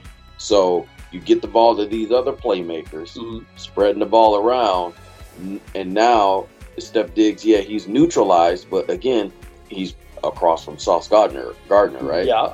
So you can exploit the rest of the defense, and they were able to do that. And the fact that you know the Jets' offense is terrible. Yeah, that's the other thing. His offense is awful. Uh, Zach Wilson, 7 for 15, 81 yards, a touchdown, and a pick. Tim Boyle comes walking in the game. He has 7 for 14, 33 yards, and a pick. Tim Boyle ain't good on PlayStation. Uh, Tim Boyle. Tim Boyle ain't. So imagine what he's like in real life. Right? I mean, former backup for the Lions, if I'm not mistaken, correct? I believe so, man. That's it's it's uh yeah, it's been a hot minute. Well- because he, well, was, he was Aaron Rodgers' uh, clip, clipboard guy. but I, I, if I'm not mistaken, Tim Boyle, he he, he Yeah, came yeah. in for the Detroit Yeah, Lions against he got- Chicago one yeah, year on he had a cup of Thanksgiving. coffee with the Lions. Yeah, yeah, I, I found I, he had a start there when Yeah. Matt Stafford went down, which was abysmal. Yeah, but he was with uh, the Green Bay organization for a long time. He was Aaron Rodgers' Right. you know, guy. Yep. So and, and I mean the Jets are just terrible. And and what gets me about this, it, the the number that gets me about this, your quarterback is awful. You know your quarterback is awful. Mm. And then I, Breece Hall ten carries. Breece What? Hall ten carries for twenty three yards. Like how are you only going to give him the ball ten times? How? How? How? Why? I, I don't understand. You you have He's, he's, he's the best running back you have on your team. well, yeah, They have five receptions, right? I 50 get a- that, but touch. how are you not handing Breece Hall the ball twenty times a game? it's it's hard to do that when you have a quarterback that can't get you the necessary third down completion, right? In Right. order to continue to run the ball on first and second down or, or you know, first and third down because your quarterback is so awful that the opposing defense knows it and they know you can't throw the football. Right. I, my here's my thing. You have a defense that's really good, and and the Jets defense has notoriously been good this year, right? Absolutely. And and to me, I, I feel like this was just a situation where it was not complimentary football. You've Yeah. got you've got the offense giving the Buffalo Bills Yeah. offense all the opportunities to score, Yeah. like over and over and over and over and over again. Yeah. I mean, and and if I if I'm over here looking at this time of possession, you know, the the Bills, 36 minutes of time of possession. Yeah, their Yeah. off the, the Jets' offense is so bad that the defense is forced to overcompensate, and there's only so much pressure you can put on defense before. And, and to me, to me, how what it comes down to is is you know we just talked about time of possession.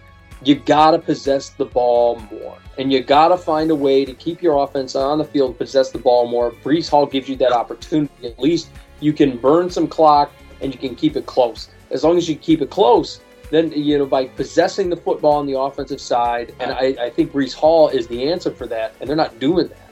But at the same time, you still need a capable quarterback to Mhm. make the the first down throw Yep. on you know third and five. Okay, we need it. Complete this pass. Yep. And I'm not going to sit here and say this guy's a world beater, And but you know, you have a guy that knows your system, and Joe Flacco sitting out there on that was Yeah. sitting out there on free agency, and you didn't even touch him. Yeah. You know, Yeah. he's more capable than Zach Wilson. Absolutely. And- but- you, you need a quarterback to at least keep you on pace. Right. If you got a defense that you know to keep, get them rest. Right, and he knows Yeah. the system. It's not like he wasn't there a couple years ago, True. last year, for, for for Christ's sake, he Yeah. was there. He's a I- veteran. You can bring him in right now. Uh, they were talking about Josh Dobbs a couple weeks back. Yep, They should have just brought in Josh Dobbs. yep. You put Josh Dobbs with the Jets.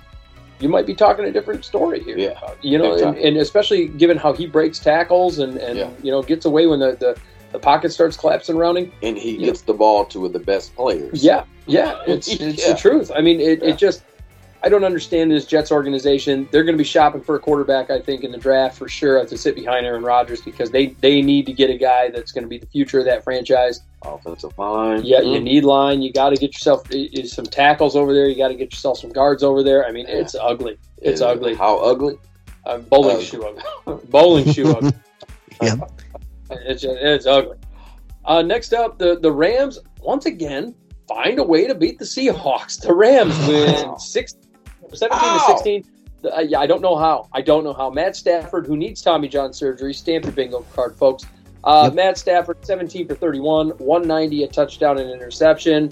Uh, Alex, you know that Matt Stafford is is you know hurting right now.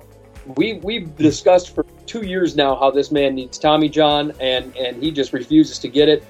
Uh, you know, it didn't. It definitely wasn't a Stafford game, right? It, it- this is the Matt Stafford we're we're notoriously seeing when he's healthy Right. you know, but he gets it done. Uh, Puka Nacua, five receptions, 70 yards, and a touchdown. Cooper Kupp even goes out early in this game. Yeah. ankle injury. Yep, Cooper Kupp does, and he, he winds up on, on the injured list there, and, and he's questionable for the next. Uh, I mean, they, they said he might be healthy, but who knows? I mean, we, we, we might Yeah. we might see Cooper Kupp out this week. There's a lot. Of, without their top running back in Kyren Williams, Yep. without Cooper Kupp yep, for the vast, vast majority of the game, how do you really the Rams the Rams have notoriously, and I don't know why they have notoriously had the Seahawks number. You remember earlier this year they beat yeah, the hell out of the Seahawks Sure in week two. Mhm. It was week one. They, they beat the hell out of the Seahawks, and, and nobody saw that coming. no. It, it was it was just weird. Uh, DK Metcalf finally getting on the stat sheet: five receptions, 94 yards, and a touchdown. Sort of a pedestrian year for him. Kind of surprising, to be honest with you. very surprising. Very surprising. And Well, Tyler I- Lockett in the headline. It might have something to do with Geno Smith. Yeah, yeah, it might. Well, I- It could be Geno Smith, but I think I found the answer to that question. How? Kenneth Walker III only had four carries for 18 yards. yeah, he did get What? hurt. This, yeah, he did get hurt in this game. Zach Charbonnet winds up coming in, taking over, 15 carries for 47 yards. Look, I like Zach Charbonnet as much as the next guy, but do I think he's a true number one in this league? No. He's, I believe Charbonnet is on the, uh, the lower end of the RB ones, but I believe he's an RB one. Uh, to me, I think he's a high end RB two. I, I that's where I, that's where I think he's at. I, I, got just you. I don't look at him We can as flip a coin on it. yeah. I mean, it, it just I think Kenny Walker is. I mean, then this year Kenny Walker's been really good. By the way, He's Very been top ten running back. I mean, Yeah. easily having a great year out of the university, or Michigan State University. Huh? You like that? I, I got one out of Michigan State. but, um, he's he's a a great running back. I, I, really enjoy watching him. But for Charbonnet, this uh, this week, you know, he's going to probably wind up getting the start uh, for the Seahawks. You know, or he did get the start for the Seahawks, so we'll talk about that shortly. But um, yeah, the I don't know. I, I just I don't know how the Seattle defense can't seem to stop the Rams with all the injuries and with an injured Matt Stafford and you know it, it- no no no Kyren Williams, no Yeah. Cooper Kupp, and and you Yeah. still can't stop them. Definitely stop them. They're the you know the, the fly in the ointment. I guess. Quote I mean, yeah. And uh, Seattle winds up being six and four in this situation, uh, where they should be seven and three and leading this And division. again, it's a divisional game. Yeah, Yep. Can't explain it. It- it's there you go. It's wild. Royce Freeman also 17 carries for 73 yards. Interesting there. Uh, but we'll, we'll be talking. We'll be seeing Kyren Williams pretty soon here. We'll be talking about that soon. Uh, next up, this one hurt my soul because I Yep. hate Sean Payton, but it is what it is. The Broncos go ahead and beat the Vikings 21 to 20 on Sunday Night Football. You know, it was terrible. Uh, the Vikings, we had them they did. because all the Broncos were doing were kicking field goals. Yep. So Yeah, in this league, it, we always say field goals get you beat. You know, they had four of them, four So- or five. I, I have a few thoughts here.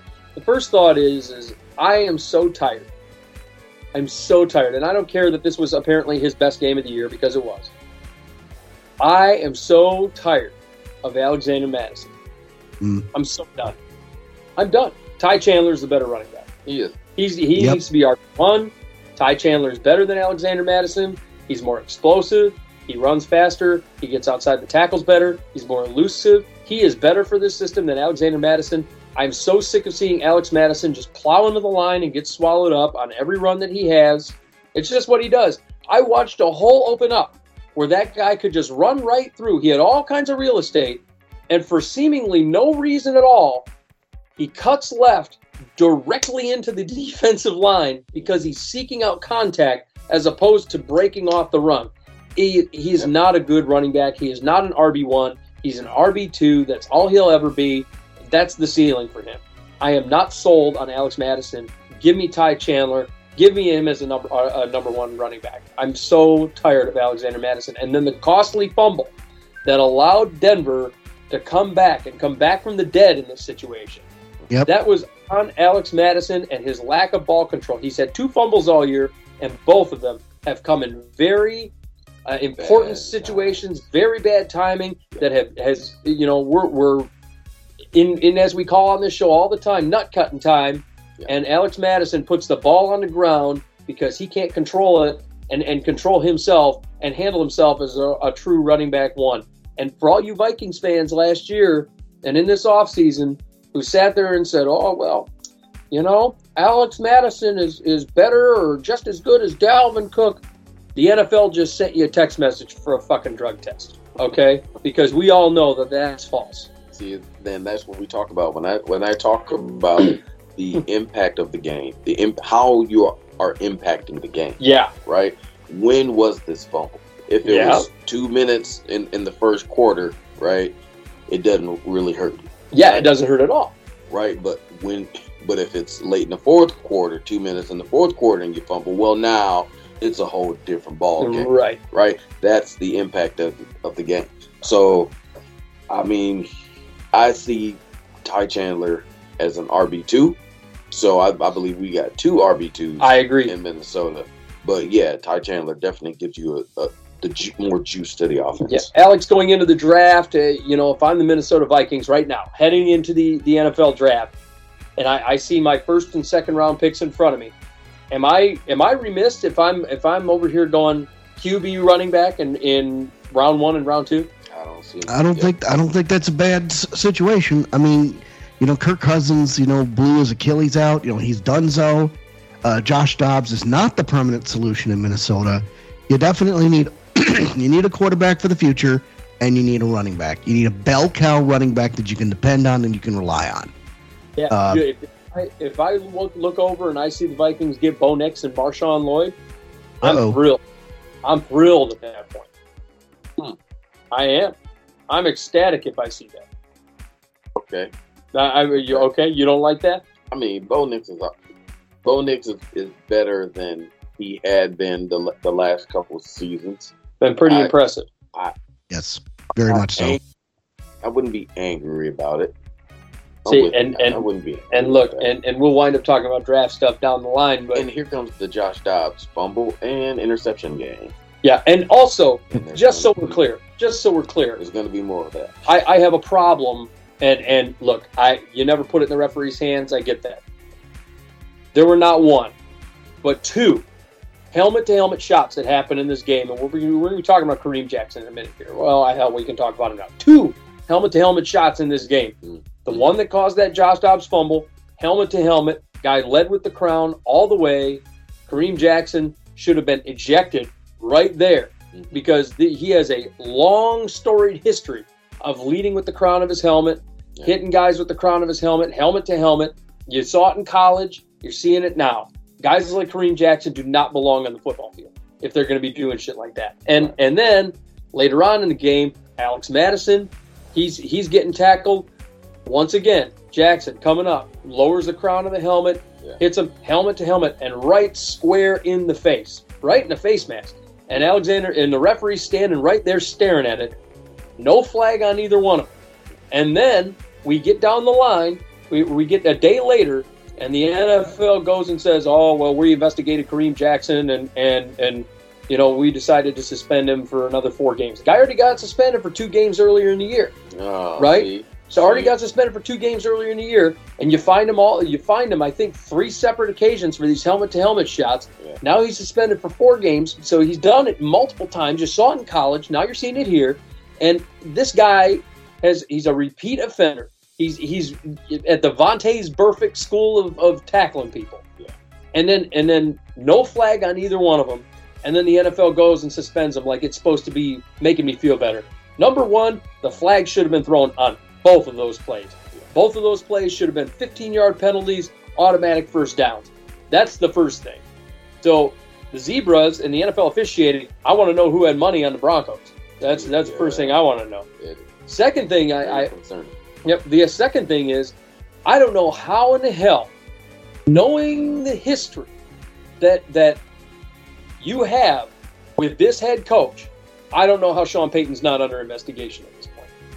For all these helmet to helmet shots with Kareem Jackson, Oh, yeah, how do you not? And and knowing uh, how Bounty Gate went yeah. all them Yeah. years ago, and now suddenly he's in Denver, and you're seeing guys throw helmet to helmet shots, and oh, who's on the sideline? Sean Payton. You notice that you notice the coach didn't get fired. Yeah. but the defensive coordinator got got let go. Yeah. because the coach couldn't couldn't take that. Oh no, No, no. Yeah. You know, and and I it makes me wonder how Sean Payton is not uh, uh, under investigation for this this whole situation. It makes me wonder how how they're not looking over and going, oh well, Bounty Gate took place and it was under your watch, and now here we are. We got a guy doing helmet to helmet shots. And and oh well, man, maybe we should be investigating Sean Payton because this sounds to me and screams Bounty Gate 2.0 and and I'm I'm so tired. And and Sean Payton, he just like there were certain occasions where like those hits were happening, and then they would go over to him, and he's got a little smirk on his face. Mm. Like this is a Sean Payton special, and and I don't know how in hell, by the way, I don't know how in the hell Netflix has the audacity and the gall to go put out a movie making him some sort of sympathetic character because Oh, that guy is one of the biggest assholes in the entire NFL. Him and his butthole looking mouth. Okay, I am so sick and tired of Sean Payton. He is a dick, and and and now here we are, Kareem Jackson blasting guys helmet to helmet, and nothing. You're not even looking into him. Not even looking at Sean Payton. I'd be looking at Sean Payton right away, knowing his history and knowing everything that we've known about that man and doing Bounty Gate and all this other crap going on. Now you got a guy that's that he has five different occasions where he's been suspended and fined for dirty helmet to helmet shots, and nobody's saying nothing. mhm, mhm. Well, what are we doing here? I maybe I, I I, I just I just don't understand it. It doesn't make sense. I, I want to know what the bounty was on Josh Dobbs' head. That's what I want to know. So, and and last but not least, Monday Night Football, Eagles go out and beat the Chiefs 21-17. Kind of a tight one here. Uh, interesting stuff. Isaiah Pacheco, 19 carries, 89 yards. Justin Watson, I don't know. So Continues to pop up. yeah, randomly. Who? randomly up. Justin Watson, I, I just couldn't believe it. And and you know, so over in in fantasy, we had a guy. We have a guy in our league named Kyle, and and in one of the other leagues I'm in with Kyle, Kyle drafted Justin Watson, and he wound up dropping him before the offseason because everybody was kind of laughing like you just drafted the guy because he's from the Chiefs and he's a big Chiefs fan, you know. Right. And then here we are, Justin Watson, just having himself the game of his life. Yeah. Five receptions, 53 and a touchdown. He led the, the team in receiving. Interesting stuff from old Justin Watson, the Kansas City Chiefs. Yeah. He's hard to trust every week Right. in terms of fantasy, but he does provide deep threat um, and, and, and high catch point capability to uh, the Chiefs offense. Right. He, so very underrated. I, I like his game. Um, he's he's been improving as a deep threat and as a go-to guy. And you have to wonder if he and Mahomes develop even more chemistry, how good of it is. Yeah, and, and it seems like Mahomes right now is in the midst of developing chemistry with several players. Rashee Rice, he's already got the chemistry with Travis Kelce, getting there with Kadarius Toney a little bit, getting there with Justin Watson a little bit. So he's developing some a, a rapport with certain players on this football team. I think Kadarius Toney might cry if he didn't get the football. So Mahomes just here you go. Yeah, yeah. One or two. Shout out to week one. Yeah, yeah. Rashee Rice, uh, however, has been doing well. Bootleg B team, four receptions, 42 yards. You know, and and the guy I like, Alex, I know you like him. I like him a lot. Isaiah Pacheco, 19 carries, 89 yards. He, this guy, this, this is this is the workload he should have gotten. Right, 19 carries, 20 carries. He's This is, when he carried back. yeah, that's it. I Yep. agree. Uh, I'm with you, Alex. What do you think? Yep, absolutely. I mean, he is the bell cow back at this point. You know, Clyde Edwards-Helaire only got two carries for 20 yards, so the, the proof is in the pudding. Uh, CEH is uh, DOA. Uh, Yeah. Isaiah Pacheco's the the guy. He he's the guy. It, and seventh round draft pick. You know who would have thought? And Yeah. you know you you, you occasionally you find a you find a diamond in the rough, and Isaiah Pacheco is one of those. He's a very violent runner. Very violent runner. I mean, Yeah. just the way he hits guys, and I mean, the way he runs through the trenches, and he, he's got speed too. I didn't realize how fast he was until he broke one out, you know, earlier on in the year. I'm like, man, he's quick. Yeah, he doesn't have uh, long speed. He, he's a 20, you get 20, 30 yards out of him. I think you can get hawked down from behind, but he gives you good speed Yeah, consistently throughout the game. yeah, And he gets tougher as the game goes on. That's another thing. Love Pacheco's game. yeah. That's a big thing. He he does get stronger as the game goes on. The more carries he gets, the Yeah. better he is. Uh, the Chiefs. give you a little bit out of the backfield, uh, you know, a, a catch or two, but that's not what you want to consistently do with him. Right. And and I, I really love his game. He's been doing really well. I, meanwhile, on the Eagles side of things, DeVonta Smith was the big story. Six receptions, 99 yards. I mean, obviously, Jalen Hurts running a little bit, 12 carries, 29. He got in the end zone twice. Passing wise, eh, kind of iffy, but that Chiefs defense has been good this year. Very good, yeah. Good defense. Yeah, D'Andre Swift looking better than I've seen him look his entire career. Yep. I got to Yep. give credit where credit is due. Availability reliability, right? That's been the, Mhm. the, the- you know the iffy, and he was really good in Detroit last year. Yep. Got to give the credit where credit is due, and he's continued that into this year for Philadelphia Eagles. Yeah, I agree. Um, and also, I want to jump in. Those are our scores for Week 11. Jumping into these Week 12 games, we had four Week 12 games go on. Uh, the the uh, uh, Thursday night or the the Thursday games, we had three Thursday games for Oh. Thanksgiving. Philly re- really, really needed that game too. By the way, Yeah, for their, they- for their mentality. Yeah, absolutely. Hey, uh, Kansas City didn't really need that game because all of their goals are still in front of them. They were still at the top of the AFC, right? And yeah, that, Yeah. that that's Philly. That was their Super Bowl. Yeah, well, put it, you know. that- yeah, they needed to they needed to stay ahead of the, the and uh, they they got they got a little help staying ahead of the lie downs in this next one. The Thursday Thanksgiving games, the Packers beat the Lions 29-22. gobbled them up. Look, I, I've been saying it. And I'm going to say it again in the words of Dennis Green they are who we thought they were. The Lions are not a good team. They can't beat anybody good. I said it all last week. I stood on my soapbox last week. Uh, I'm not going to sit here and say the Green Bay Packers are good because they're a bad team, but the Lions fumbling the ball, Yep. interceptions. Uh, you know what? Shame on that offensive line for letting Rashan Gary do whatever they wanted to do.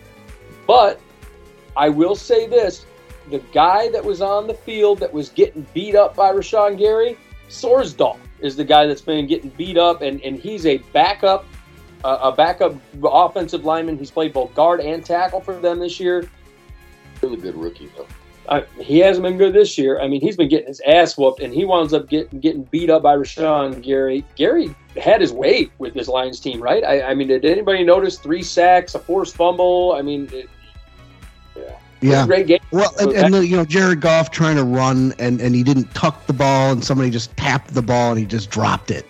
So you know, on the one hand, Jared Goff didn't throw any picks in this game, but he did turn the football over at least twice. There were Yeah. at least two fumbles that the that the uh, including a scoop and score, which Yeah. the, there's debate on whether uh, there was forward motion with the ball.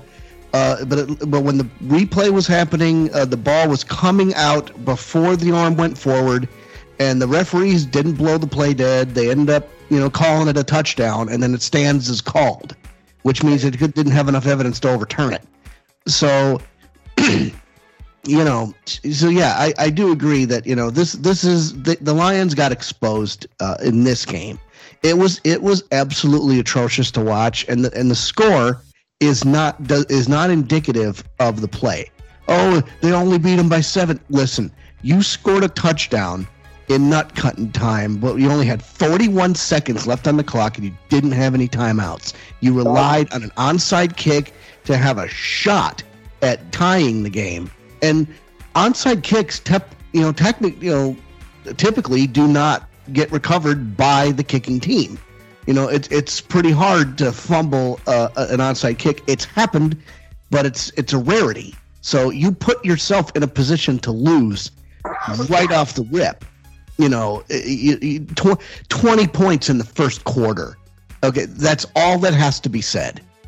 I knew from that very first pass, Yep. soon as the very first play from scrimmage, as soon as the, the bomb from from Jordan Love out to Christian Watson happened, I sat there. With, I was sitting with my father-in-law.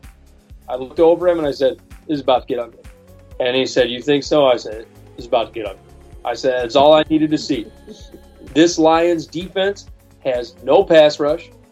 Uh, like, and and the formula is out. The, the the teams have figured out. You stop Hutch, and they don't have anything. There is no pass rush. There's none. Jordan Love had How many how many times did we watch the quarterback that they, they almost get to the quarterback and then the quarterback starts moving and sometimes the offensive line parts like the Red Sea and he gets a and he gets a run off. Otherwise other times he's able to just evade capture and get rid of the ball. This team can't get home with their blitzes. They can't do it. not a single sack allowed in this game for, by, by the Packers. They did, the, the Lions didn't get a single sack in this game. That, that's the thing that gets me about it. It's not like the Packers are world beat, but the, the you know the, the script is out on this this Lions team and what they're capable of and, and the efficiencies on this team. Teams have figured out how to beat the Detroit Lions. The pass rush isn't there. The teams aren't hitting home, or the, the, the defense isn't hitting home and and the secondary that there's it's almost like uh, uh, the secondary can't keep up now with, with, with what they're doing and after all the money spent and all the draft picks spent and the top what they had what six in the top 100 i mean like it this lions team is not good they're not a good team here's the thing, man. Right? Uh, Beyond the Lions looking like garbage, right? Beyond Jordan Love looking really, really competent and, and efficient and Mhm. really good yeah and getting the ball to the playmakers and making uh, wonderful passes. Who Yeah. is he playing? Here's the here was the worst thing that happened. That halftime show. Oh yeah, that was yeah. I I muted the TV I mean, I we knew ahead of time. They announced it at the at the at the Monday night game with the Raiders, who the Thanksgiving halftime show was going to be. Had no clue who this guy was, and homeboy comes out of an igloo, and like halfway through, I just unmuted the TV. I heard Jack Harlow. I, I have too. I've heard the the flow is okay. Yeah, it's not bad. It's not something that you, it's revolutionary, No, but that performance was just awful, it was terrible. bro. Look, came out of the snow globe. The, the igloo, I, the igloo didn't bother me. Here's what bothered me: you have a hype man who ain't hype with that ridiculous blue hat. They were so boring, yeah, just complete nonsense. I, I mean, bro, this is Detroit. Yeah. the Motor City. You got to bring it if you gonna come. You had Big Sean here a few years ago, tore the house down. Kid Rock. Kid tore the house down. Yep. You got I mean, you got legends in front of you that you got to come here behind, and you give us that. Yeah. You coming out of an igloo, your hype man ain't hype, and after the first song, he goes back into the igloo. We never see him again. Yep. He looked like he just woke up yep. and went right back to bed. Yep. Jack Harlow. No, I'm gonna call you. I'm gonna call you what we really want to say. We whack Harlow. Telling when you ain't coming back to Detroit. Good. You put the whole crowd to sleep. The Lions probably heard that and we got so damn tired they couldn't wake up until the fourth quarter. you look like a brown Q-tip. Let me tell you something, Whack Harlow. You come to Detroit again, you better bring something with you. Yeah. Cause I'm tired. You, the fl- Get out of it. Never Terrible. upset about anything like Get that. out of it. Last time I saw you, this upset was about Skyline Chili. right? He's as, as, as terrible as Skyline Chili too. He's the rap version of Skyline Chili. Just a bunch of nonsense on a plate. Oh, God. Mm. The, uh, the, This game is not over. Sounded half asleep. oh, man. But the uh, the Packers go out and get the W here, 29-22. Uh, And all of Detroit lost. Yep. Yep. All of them. Wow. Look, here here's what I'll say in closing. You know, the the only shining light, the only silver lining that the Detroit Lions have at this juncture, they're still a couple of games ahead of the D- Minnesota Vikings. They're still eight and three.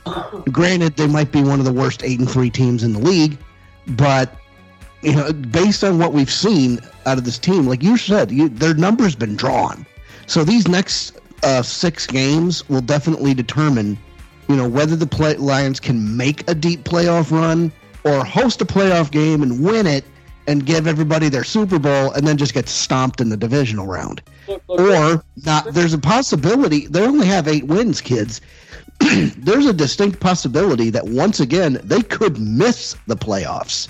But I don't see them winning I don't see them losing 6 games in a row. I don't see that happening. I could see them winning, you know, and, and making their way into the playoffs. And, and I, I don't think there's any doubt in anybody's mind that Detroit's probably going to the playoffs. Right. The issue with Detroit is I've been saying they were fool's gold all year. Yep. And, and I believe that they are fool's gold. There's no pass rush, there's no secondary. Jared Goff looks atrocious. I don't believe in in uh, uh, the only guy I believe in uh, on that team right now, and it's not Jahmyr Gibbs. Uh, come on, man. The only guy I believe on uh, I believe in on that team right now, I mean, outside of Amon-Ra St. Brown, is Ben Johnson. That's the only thing I believe in. It's Ben Johnson. You just all right. All right. Here's the thing. It's Here's- Ben Johnson because his offensive schemes have been the only thing that have been worthwhile on that team. Yeah, and Jahmyr Gibbs. I I love I love the offense. Still, the defense needs uh, a ton of work, Yeah, and they still have they can still win the division, host a playoff game, and then go on the road and lose. That I still can. I still either I see that happen. Yeah. Right. Here's here's the weird thing though. I I think this year they've been more successful on the road than they've been at home. Yeah. Is I mean, usually it's the other way around. You know, usually the Lions can't win a road game to save their skin. I, I But it's if if you take a look at their at their away record, they're four and one. And the only loss that was was against the, the, the Baltimore Ravens, and the Baltimore Ravens are the best team in football.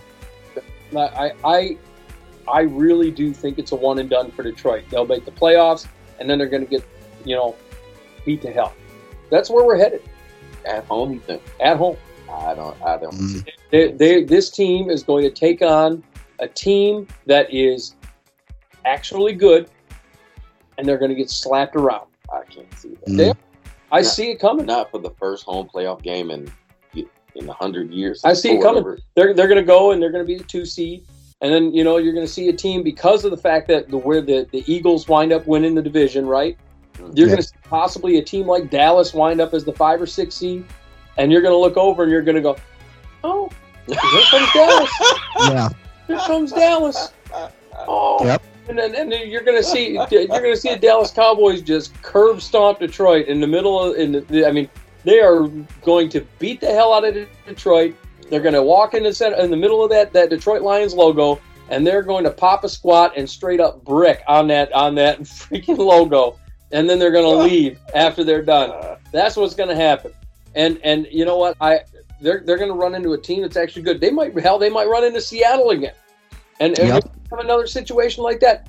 They're going to run into a team that they can't handle. What are you laughing at? Oh man. It's a one and done. I swear they're they're going to run into Dallas or something. Oh, oh, oh shit! Here it, there I it mean, they, they got a date with Dallas, you know, week 16 or week 17. And they may have So again. it's and, y- and there's and there's and there's really good reason, you know, to, to be nervous about the Cowboys. More on that in a second. And, and they, they might have to take on you know the, the Cowboys. They might they might hell they might run into Minnesota if Minnesota makes the playoffs. You, you don't know where these teams are going to wind up. Minnesota's probably looking like a six or seven seed if they make it. You know they're going to run into somebody good, and then even if they do get a W, okay, then you, you're looking at Eagles and Niners. No way. No way. No. It's, Not it's, at this point. No, no, nope. you're, you're looking at running into them in the playoffs. Nope, not gonna happen. Well, Nope. running into them? No, beating them. No, beating. No, We're not we're not gonna yeah, we're not beating the Niners, we're not beating the Eagles. We're looking at running into the Eagles and the Niners, who are red hot right now. I don't think you have a shot, a snowball's chance in hell of beating the Cowboys in the playoffs right now. And, and the Cowboys, the way they're playing, as long as they're healthy, Here, here's the thing though. I mean, with the Dallas Cowboys, they have found an innate way to choke in the playoffs. That's the one thing I'll give. Is you, we've seen it time and again.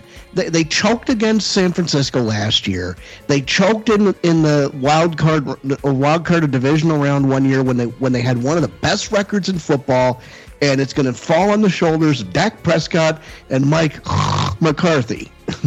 Be fair, the one year that uh, when the Packers came to uh, to Dallas, Dak put him in position Yep. to win the game, and Aaron Rodgers, when he was elite, yeah, made one Yep. of the best throws and and that you ever saw. that yeah, yeah, yeah Yeah. and so and then they Mason Crosby kicked the field goal, game over. yeah, But to be to be fair, but yeah, to your point, Alex, Dak Prescott and the Dallas Cowboys look like a better, way better team than the Lions do overall. yeah. Oh, They, 100%. that's what we're running into, and and the playoff picture is shaping up to be a situation where the Lions are walking into the Lions' den. Yeah, You know, offensively and, defensively, the Cowboys look really good. Yeah, and, and I, I just have a feeling that that they're they're going to get slapped out of the playoffs really quick, fast, and in a hurry. And once again, we're going to see a lot of those a win is a win fans standing there scratching their heads with their jaws on the floor, going, "What happened?" And and that's what we're going to see. Yeah, the 1st six, the Cowboys, it, it- in my estimation, I was correct, and then they made some changes Yep. or whatever, and now here we go. Yeah, yeah, we're on fire. Let's take a ride. Yep.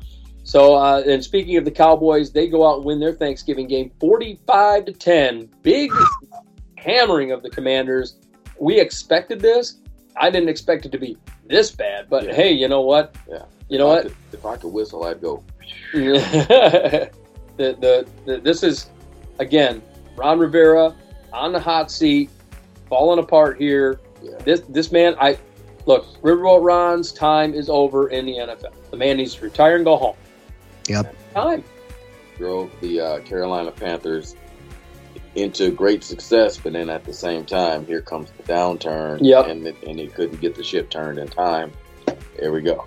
Yep. now and- they're stuck with Frank Reich. I mean, Yep. it it's not it's not the fault of Sam Howell. I mean, he was 28 for 44, 300 yards, didn't get in the end zone. He got picked off, But I mean, Sam Howell has been quietly and, and confusingly one of the, one of the you know not better quarterbacks, but I'm like I'm sitting here going, wow, those aren't terrible numbers. Uh, and you know what, Eric? I, I I'll even I'll say it for you. He hasn't been a terrible quarterback. Eric Bieniemy's been doing great work with Sam Howell, who's basically, I mean, he's basically a rookie at this point, right? I mean, Yeah. like he had what one or two games last year where he really came in. Yeah, because you, you you changed the offensive system and philosophy Right. completely. Right. So yes, it- it's essentially a rookie.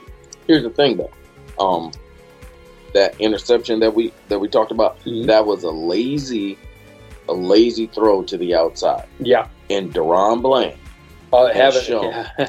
if you throw a lazy pass to the boundary, Mhm. he will break on it. He he has the vision, the hands, and the speed to take it the other way. He set an NFL record most pick Mhm. sixes in a season. Yeah, So that was Sam Howell's fault, one hundred percent. And you look at the rest of those yards; those were empty yards at Mhm. the end because this, Garbage time yards. Yeah, this game was way over. it was it was out of hand. of It was out of hand by the third quarter. It was already twenty to ten by the third quarter by halftime. Yeah. Um, and then the Cowboys dumped twenty five on him in the fourth. Yeah, But Dak- I mean- oh man, Dak looked fantastic. Yep, 22 for 32, 331, four touchdowns uh, through the air for him. Tony Pollard, 13 carries, 79 yards, a touchdown. Brandin Cooks had a touchdown. CeeDee Lamb had a touchdown. Uh, you know, Devontae Turpin. Devontae Turpin, touchdown. Rico Dowdle, there's my guy, touchdown. I mean, it it, it was just a, a clinic, an absolute clinic by the Dallas Cowboys. Their Yeah. defense had themselves a great game. Bland had the pick six. I mean, this is this is Dallas Cowboys right here. They- This is what we we've been waiting for out of the Cowboys for a while. And what we've been talking about, look at Tony Pollard, look at the stat line, 13 carries. Yep. Right? Not a bell cow guy. That's where he is, 13, 15. And we're going to keep, we're going to cap him at 17. It's almost like he's on a on a pitch count. There you go. Yep, yep, that's what it is. Um, elsewhere around that league, uh, the, the late night game, 31-13 for the San Francisco 49ers beating the Seattle Seahawks. Just gets worse for the Seahawks Yeah. every day. Every Mhm. they're Well, having you a, ran into a brick wall. That's what happened. I mean, Commanders ran into a brick wall, and the sea and the Seahawks ran into a brick wall. the Seahawks they, they started so hot. They really did, and, and now they're sitting at six and five. They're they're looking at a wild card spot. The, the Niners jump up to eight and three. They came, they got right, and they're continuing to be right. And Christian McCaffrey looking good, 19 carries, 114 yards, two touchdowns on the day. running back in the game, I'll keep saying. Yep, and uh, Deebo Samuel returns seven receptions, 79 yards. Brandon Aiyuk, two receptions, 50 yards and a touchdown. Deebo Samuel returned last week, but now that now he's he's looking like Deebo here again, Yeah. right? Yeah, absolutely. I'm, if I'm Kyle Shanahan, would you please stop putting that guy in the backfield? Stop Yeah, it. stop Just- Just stop.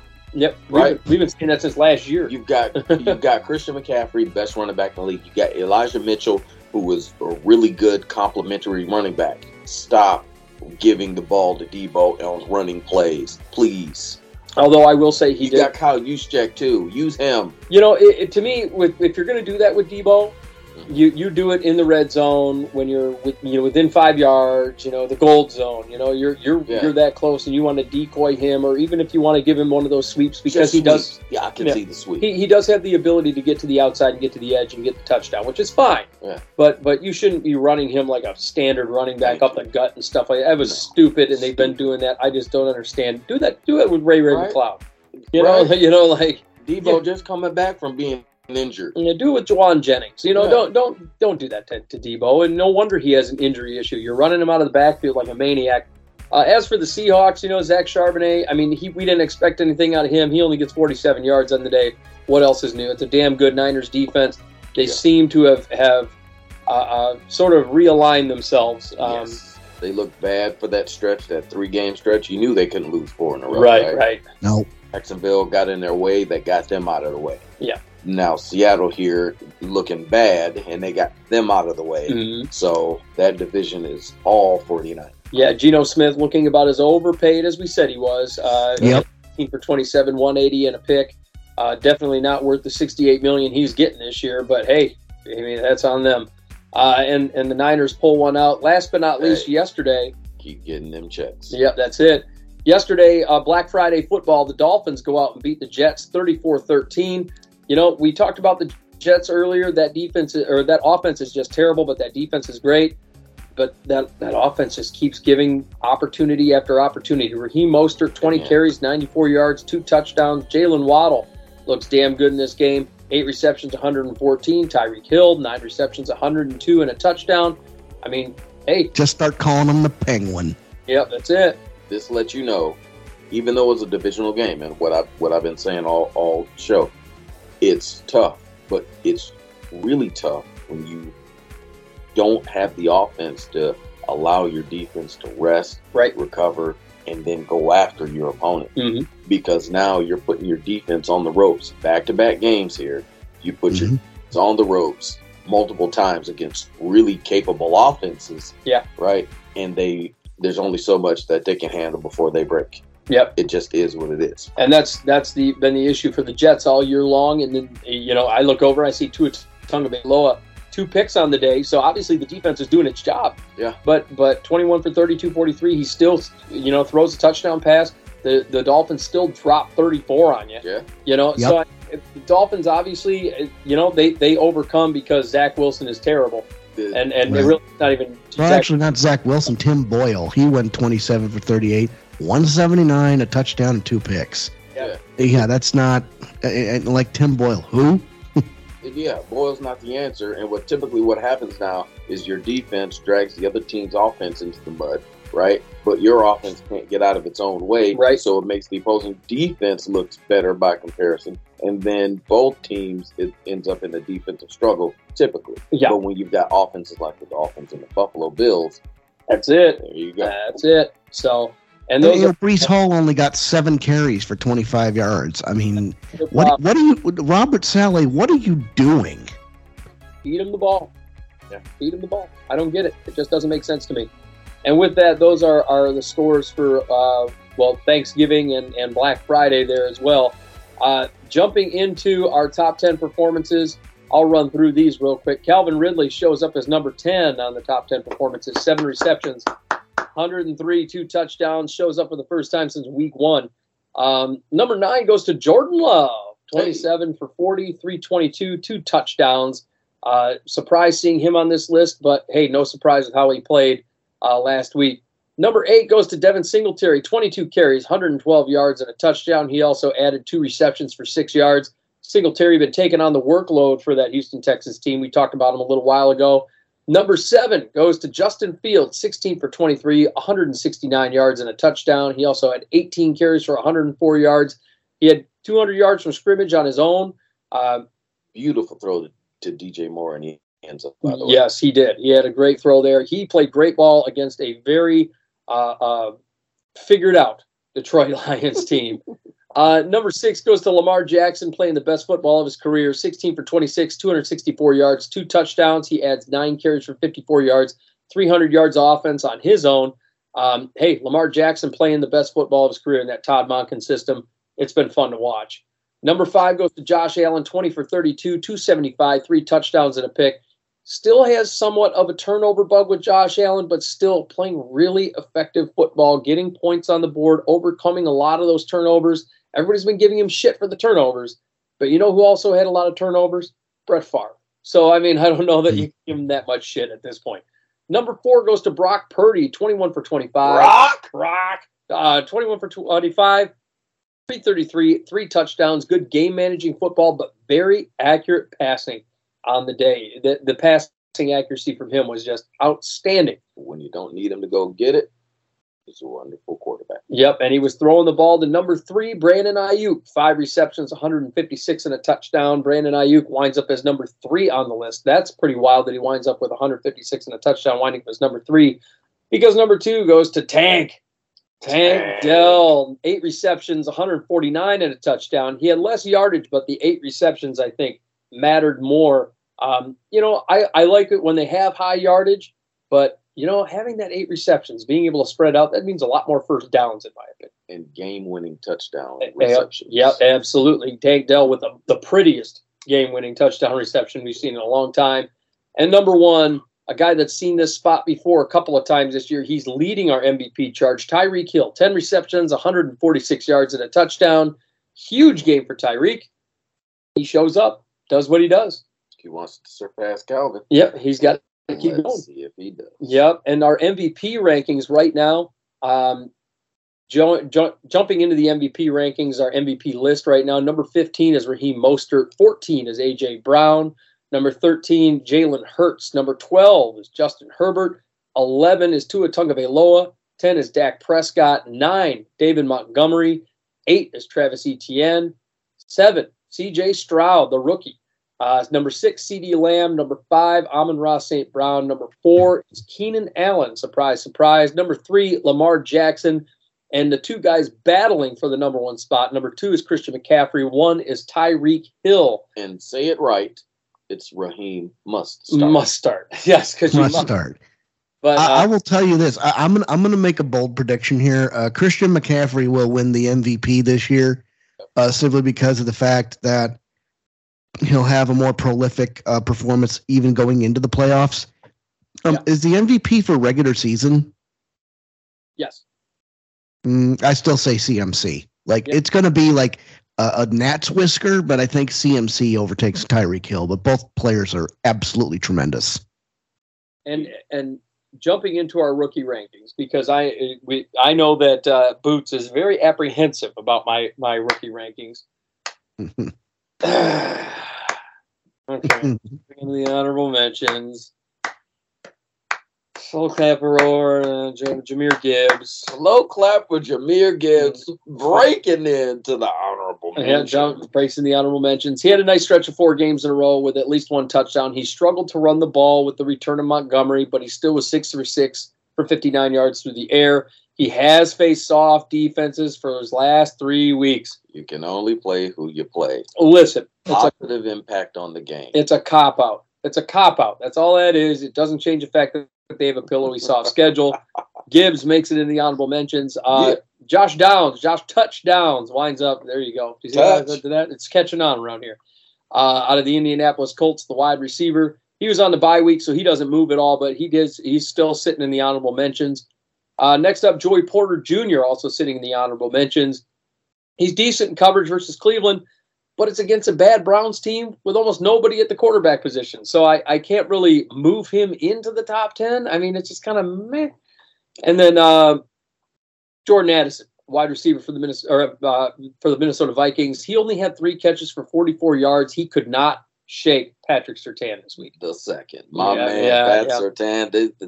You want to talk about him and Sauce Gardner? Yeah, Yep. One and one A. yeah, scary, Mm. scary group there. Um, and I, I just he couldn't shake him. So that that is uh, our our honorable mentions. Moving into the top ten of our uh, rookie rankings here. Number ten goes to Keanu Benton, who's been sinking down the list, but he does just enough to keep him in there this week. Uh, he has a 71.9 PFF grade, 54.3 run defense, 77.7 pass rush. He saw improvements at the run defense stuff versus a very run heavy Cleveland Browns team. He posted a 70.3 run defense grade this week and a 70 point tackling grade. So, run defense wise, that's what's been driving him down the list is the fact that as a defensive lineman, Yeah. run defense wise, he's been terrible. Yeah. Starting to bring it back a little bit. Did a really good job doing it against a, a Cleveland team that loves to run the football. with an elite offensive line. Yeah, and you knew that they were going to be running the ball right at him this week. Hey, So spoiler alert. That's why I have the Steelers beating the Bengals this week. Oh, look at that. Um, Yeah. n- number nine, a guy that's been consistently around this point in, in on this list, Ivan Pace Jr., the linebacker for the Minnesota Vikings out of the University of Cincinnati, uh, 76.8 overall grade, an 81.1 pass rush grade, 67, 66.7 in run defense, 69.1 in coverage. He had an excellent game versus the Broncos, getting a 92.5 run defense grade. He was excellent. He was always around the football. Yeah, That's always. key for me. Uh, one, one thing I will say is he was sniffing out a lot of those little screen passes, a Yeah. lot of those little dump offs. He was always the guy that was sniffing those things out, Yeah. always making the tackle in open field. That shows instincts Yep. and film uh, study. Yeah, and he's been a, an awesome pass rusher this year, by the way. He's been very good in the pass rush. Number eight goes to a guy that's sunk down this list quite a few spots, Sam Laporta. Uh, s- from out of the University of Iowa, 71 PFF grade, 72.7 pa- or receiving grade, just three receptions for 18 yards, versus a very soft Chicago defense. He only tallied a 60.7 receiving grade. He didn't get in the end zone. Well, Goff did throw three interceptions. Yeah, uh, but Yeah. Laporta has, you know, this is this is one of the the worst. off a little bit. Yeah, one of the, the worst stretches of his rookie year here. We're getting, we've got what two, three games here where it's just been meh, and then now we're once we tally in, I think the Thanksgiving grades, which haven't been put into this yet. Once we tally in the Week 12 grades, he's probably going to climb a little bit, but right now, uh, Laporta he's cooled off quite a bit in the last couple of weeks. Number seven, bootleg B team, Rashee Rice, wide receiver out for this Kansas City Chiefs out of SMU, 79 PFF grade.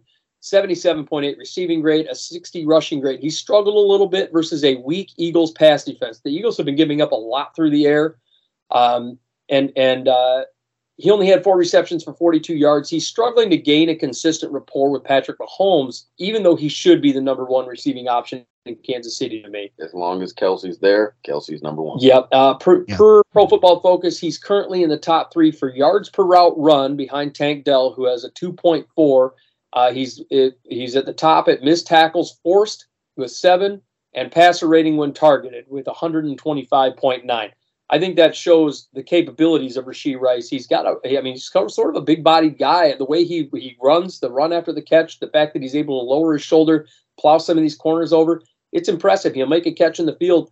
He's getting another 10, 15 yards, and he's going to do it with, you know, he's not the fastest, but there's some, there's some power running there. It'll be towards the end of this year, and watch out for next year. Yeah, I, I think he's in for to to be the true number one receiver. Yes, sir. Yeah, I think he's in line for it. Number six, a guy Alex loves, Will Anderson Jr., the edge rusher for the uh, University of Alabama. He he's with the Houston Texans. 75 77.5 PFF grade, a 78.1 run defense grade, a 72.4 pass rush grade. He struggled making tackles this week and showed just a 29.9 in the tackling category. So I mean, he he did have a lot of broken tackles against that, and he he struggled to bring down Kyler Murray a couple of times. Um, he created a A lot of whopping people struggle to bring down. yeah, exactly. He he had created seven pressures and a sack on Murray, though he did get him once. Uh, he currently has eight tackles for a loss this season. This season, he's leading first-year edge defenders, and he's third among edge defenders as a whole per Pro Football Focus. So, having himself a hell of a year, Yeah. showing that he was worth that pick every step of the way. And the Houston Texans played that draft perfectly. Yeah, it was beautiful. Yeah, They- they the, got- the best one-two punch in draft history, in my opinion. yeah, he he got they got their guy, their their big time defensive player, they got their big time quarterback.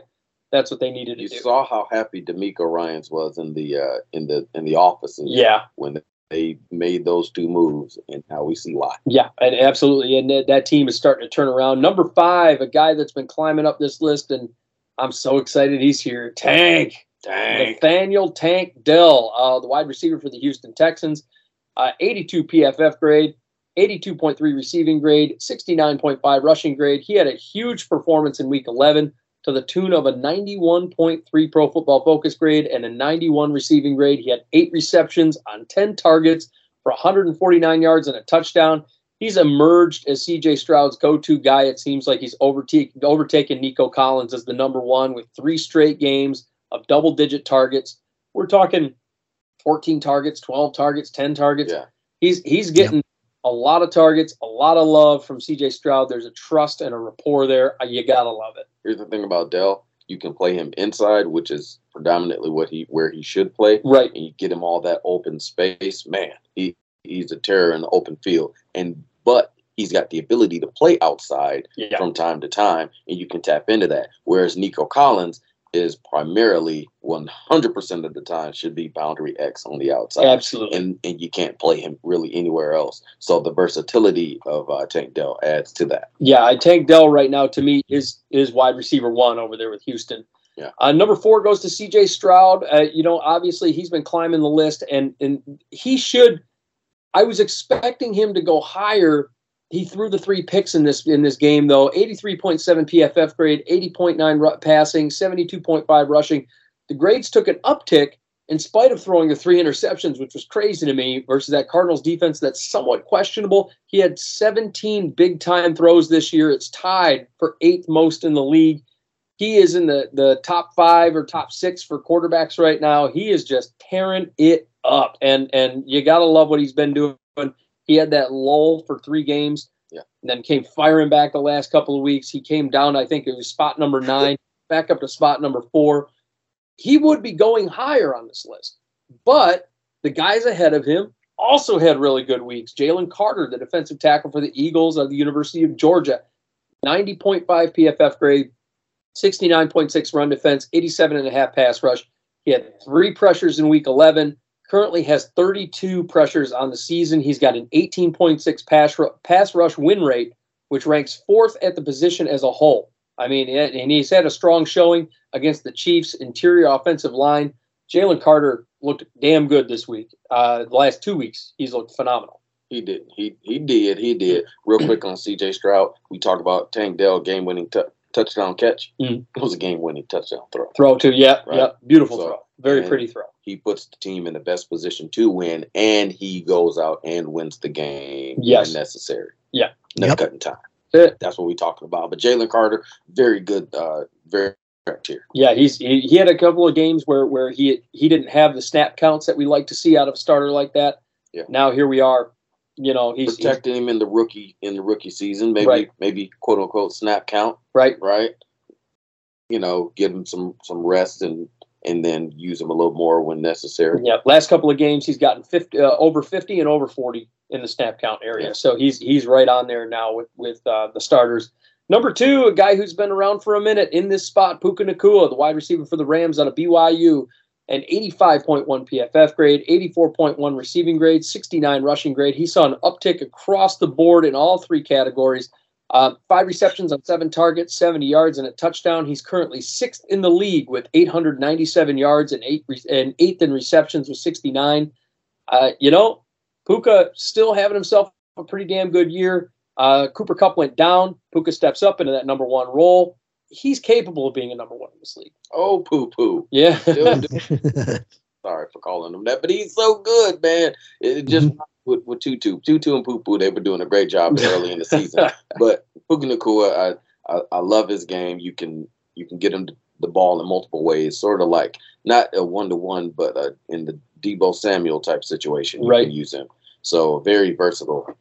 Yep. And number one, a guy who's been sitting here for a minute, and and it, it might be tough to dethrone him. If there's anybody that I think could dethrone him, it's C.J. Stroud coming Ah, up. There you go. But but Devon Witherspoon, Devon Witherspoon from the Seattle Seahawks at the University of Illinois, 85.5 PFF grade, and 80.6 run defense, 90.7 pass rush, and 81.5 coverage grade. He saw an uptick in all four categories. Top 10 coverage grade amongst corners this season. He's had three more coverage stops and allowed just 0.03 yards per coverage snap this past week Very- impressive. Uh, Devon Witherspoon just getting it done, showing everybody that he was definitely worth that top that top four pick that he went. I Yeah. mean, special player. no real no real argument for me. Hmm. Devin Witherspoon, very good, having a very good season out of uh, Illinois. Yeah. Jumping into our news and notes around the league, we got some stuff going on here. Let's jump into that as well. You know, let's uh, go ahead and start with uh, the Vikings. Justin Jefferson set to remain out until the Vikings buy after the Vikings bye week. He says, "My health is way more important than your fantasy football game." Thank was you. the quote. I would rather him be healthy. I agree. Uh, Justin Jefferson, you know, we're kind of waiting for him to come back, and and Right. you know, once he comes back, do you think the Vikings have a shot at the playoffs? Make better waiver wire moves. How about that? Yeah, Right? if you drafted Jordan Jefferson. Anyway, uh, Justin Jefferson, I, I love that he said that, but the Vikings are taking the smart approach. Yes. With the best player on the team. Yeah. Unlike the Arizona Cardinals. I agree. oh God, it's terrible. But um, Yes, next, they are. Yeah, they are. Uh, around that division, well, around the, the conference, rather, we'll talk about the 49ers. They lose a very good player who's been underrated, and uh, not a lot of people have been talking about him. Uh, Talanoa Hafunga, he's set to miss the. You can't pronounce his name. Yeah, I can't. It's tough to pronounce his name, but Hafunga is set to miss the rest of the season with the torn ACL uh, in his right knee. We don't want to hear that. Quietly great for that Seattle or Yeah. for that uh, 49ers team, rather. yeah, the safety spot had been a void Yes. right after the the departure uh, some of the free agents that left, and I and and I wondered how they were going to re- respond and rebound to that or from that, and they've done a wonderful job with it. Oh man, it, Yeah. I don't have a whole lot to say about him because I hadn't seen him. I hadn't seen him play and, and, and see what, what he was actually doing. But when you didn't see the opposing team's best players Mhm. having good games against him, right? Right. That's where you saw his his uh, value. Right, and and he's been coming alive. It's been it's been uh, uh, it was wild to watch. You know, so every time I watch a 49ers game, Yeah. he was in the midst in the middle of everything. You know, he was in the mix. He was he was dominating. It was Yeah. it was wild to watch. So to lose him, that's going to be a, a big hit for that uh, that 49ers defense uh, that that we just you know is so revered. You know, it's The, just the middle of the field, it, it was going to be tough because of uh, Greenlaw being there and and uh, Fred Warner, and now with who. So there, there's a little, there's going to be a little bit of a void there. Right. Um, although speaking of defensive players, great defensive players and voids that you might see, Chargers edge rusher Joey Bosa placed on IR with a foot sprain. He got carted off the field. Uh, you could tell he was very upset to be, be being carted off the field. Joey Bosa, you know, a lot of people give him give him uh, shit for being a little bit of a whiner, Mhm. and uh, but at the same time, he is a gamer. He likes to play and he likes to be out there. He cares about his team. He cares about being out there on the field. You got to give him credit for that. And uh, to see him get carded really uh, kind of sucked to, to very, see. very, uh, very good player, productive player. Yep. Uh, it, it it sucks for the Chargers, quite Yeah. frankly, because that defense has been awful, and now it's going to be even worse. Yeah, just just when you think it couldn't get worse. man. Yeah. And a team whose defense definitely got worse, the Indianapolis Colts waived three-time All-Pro Shaq Leonard. They just signed him to a big uh, to a, a one-year deal. They just brought him in, and they just send him out the door for nothing. Um, again, quality organizations versus garbage organizations. and And- who are we talking about? That yeah, with the okay, or- Yep, yep. okay, talking about the same guy that you know spent millions of dollars on a fish, right? Before he paid Jonathan Taylor. So yeah, that's what we're talking about. unreal. Uh, Alex, I know you you just love the idea of uh, Shaq Leonard, right? Oh, you are you are vo- you are muted, my friend. I can't hear you at all. Okay, let's try that again. Uh, who? Shaq Yeah. Leonard? Yeah, I've, uh, Shaq, Shaq Leonard's still out there. Yep. I, I, I don't know. Yeah, you're, it makes me scratch my head. yeah, the lie downs could probably use him. Uh, good linebacker, good linebacker. He could he could actually help that defense in, in a big way. Big big way. I, I wonder why though. Uh, It, it, it I don't get that. This He he wasn't playing extremely well, but like he the wa- same it's time, it's still he's still a damn good linebacker. yeah. Like I wonder if there's something else going on that we just don't know. yeah, just just a little confusing there. So uh, that that was just kind of an interesting uh, uh, situation uh, for for them. Also, the Saints are are making some moves here. They just placed wide receiver Michael Thomas on IR with a knee injury. What else is new? Mm. Yep. What what, what do we keep saying on the show? Availability and reliability. Yep, and and he's never available or reliable. It seems. I don't understand how or why he's still under contract. I'm not the kind of guy to say, I t- "Look, we I saw this. We we saw this coming." Yeah. Right. Yeah, every Like, year. If you if, if you didn't see this coming, like stop it. Like, what are you doing? You know, and it's not it's not to be negative. It, it father time doesn't do jobs. It is what it is. We've seen this movie before, Yeah. right? He he's healthy, then here comes a little problem, here another little issue, another little issue. Twelve weeks later, IR. Death, taxes, and Michael Thomas on injured reserve. Come on, Right man. now, I mean that's that's kind of where You we're at. Yeah. Yep. know, how old is he? How about how much is the body taken? How much punishment has his body taken? Is he Mhm. starting to break down? Absolutely. I think he started to break down three years ago. and there you go. I mean, Jesus. Uh, another guy that's that has been sort of breaking down a little bit, but he's going to be coming back. Derek Carr is removed from the injury report. The Saints say he's going to start Sunday versus the Falcons. You know why? Why? Why? he, he's not been good this year. Jameis Winston was the better quarterback. Well, cars they're leading the division, and they have to justify the contract. yeah, that's fair. right? That's fair. and so they didn't. They weren't terrible with him. Mm, So as long as they win, hey, it's a win-win. We win the game, and the contract is continued to be, you know, valued and justified. I, I, I guess. I guess. I, I- Right. I don't. I don't like it. Uh, one one contract that won't be justified is the Jets wide receiver Allen Lazard was a healthy scratch versus the Dolphins for seemingly no reason. Uh, I don't get it. Unless he pissed off the coaching staff, He I don't- must have. I don't get that. But I don't. Again, they brought this guy In for Aaron Rodgers. Jets. the Jets.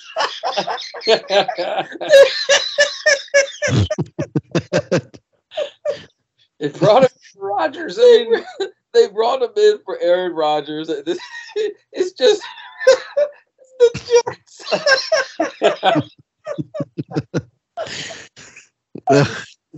Jeez. you want to talk about a dumpster fire organization? Well, to be fair, who had Aaron Rodgers blows out his Achilles in the first three plays of the game on their bingo card this year? I don't think anybody did. Look, man, I said the Jets were fugazi from day one. there it is. Whether Yeah, they, yeah. No, you're not getting an argument out of me. They are fugazi. whether they had Aaron Rodgers or not, they would have been fugazi. Yeah. Hmm. Wow. Yeah. And and the uh, the Dolphins also didn't have De- Devin A. Shane playing in that game versus the Jets.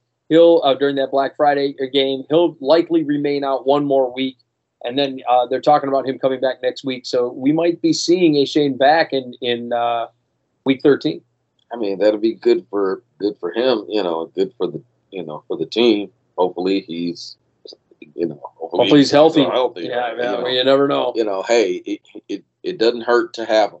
Yeah, You know, the Dolphins looking good in the division. They still need to go out and beat the Buffalo Bills because they couldn't do it earlier in the year. They Mhm. need to, you know, establish themselves as a as a force. So yep.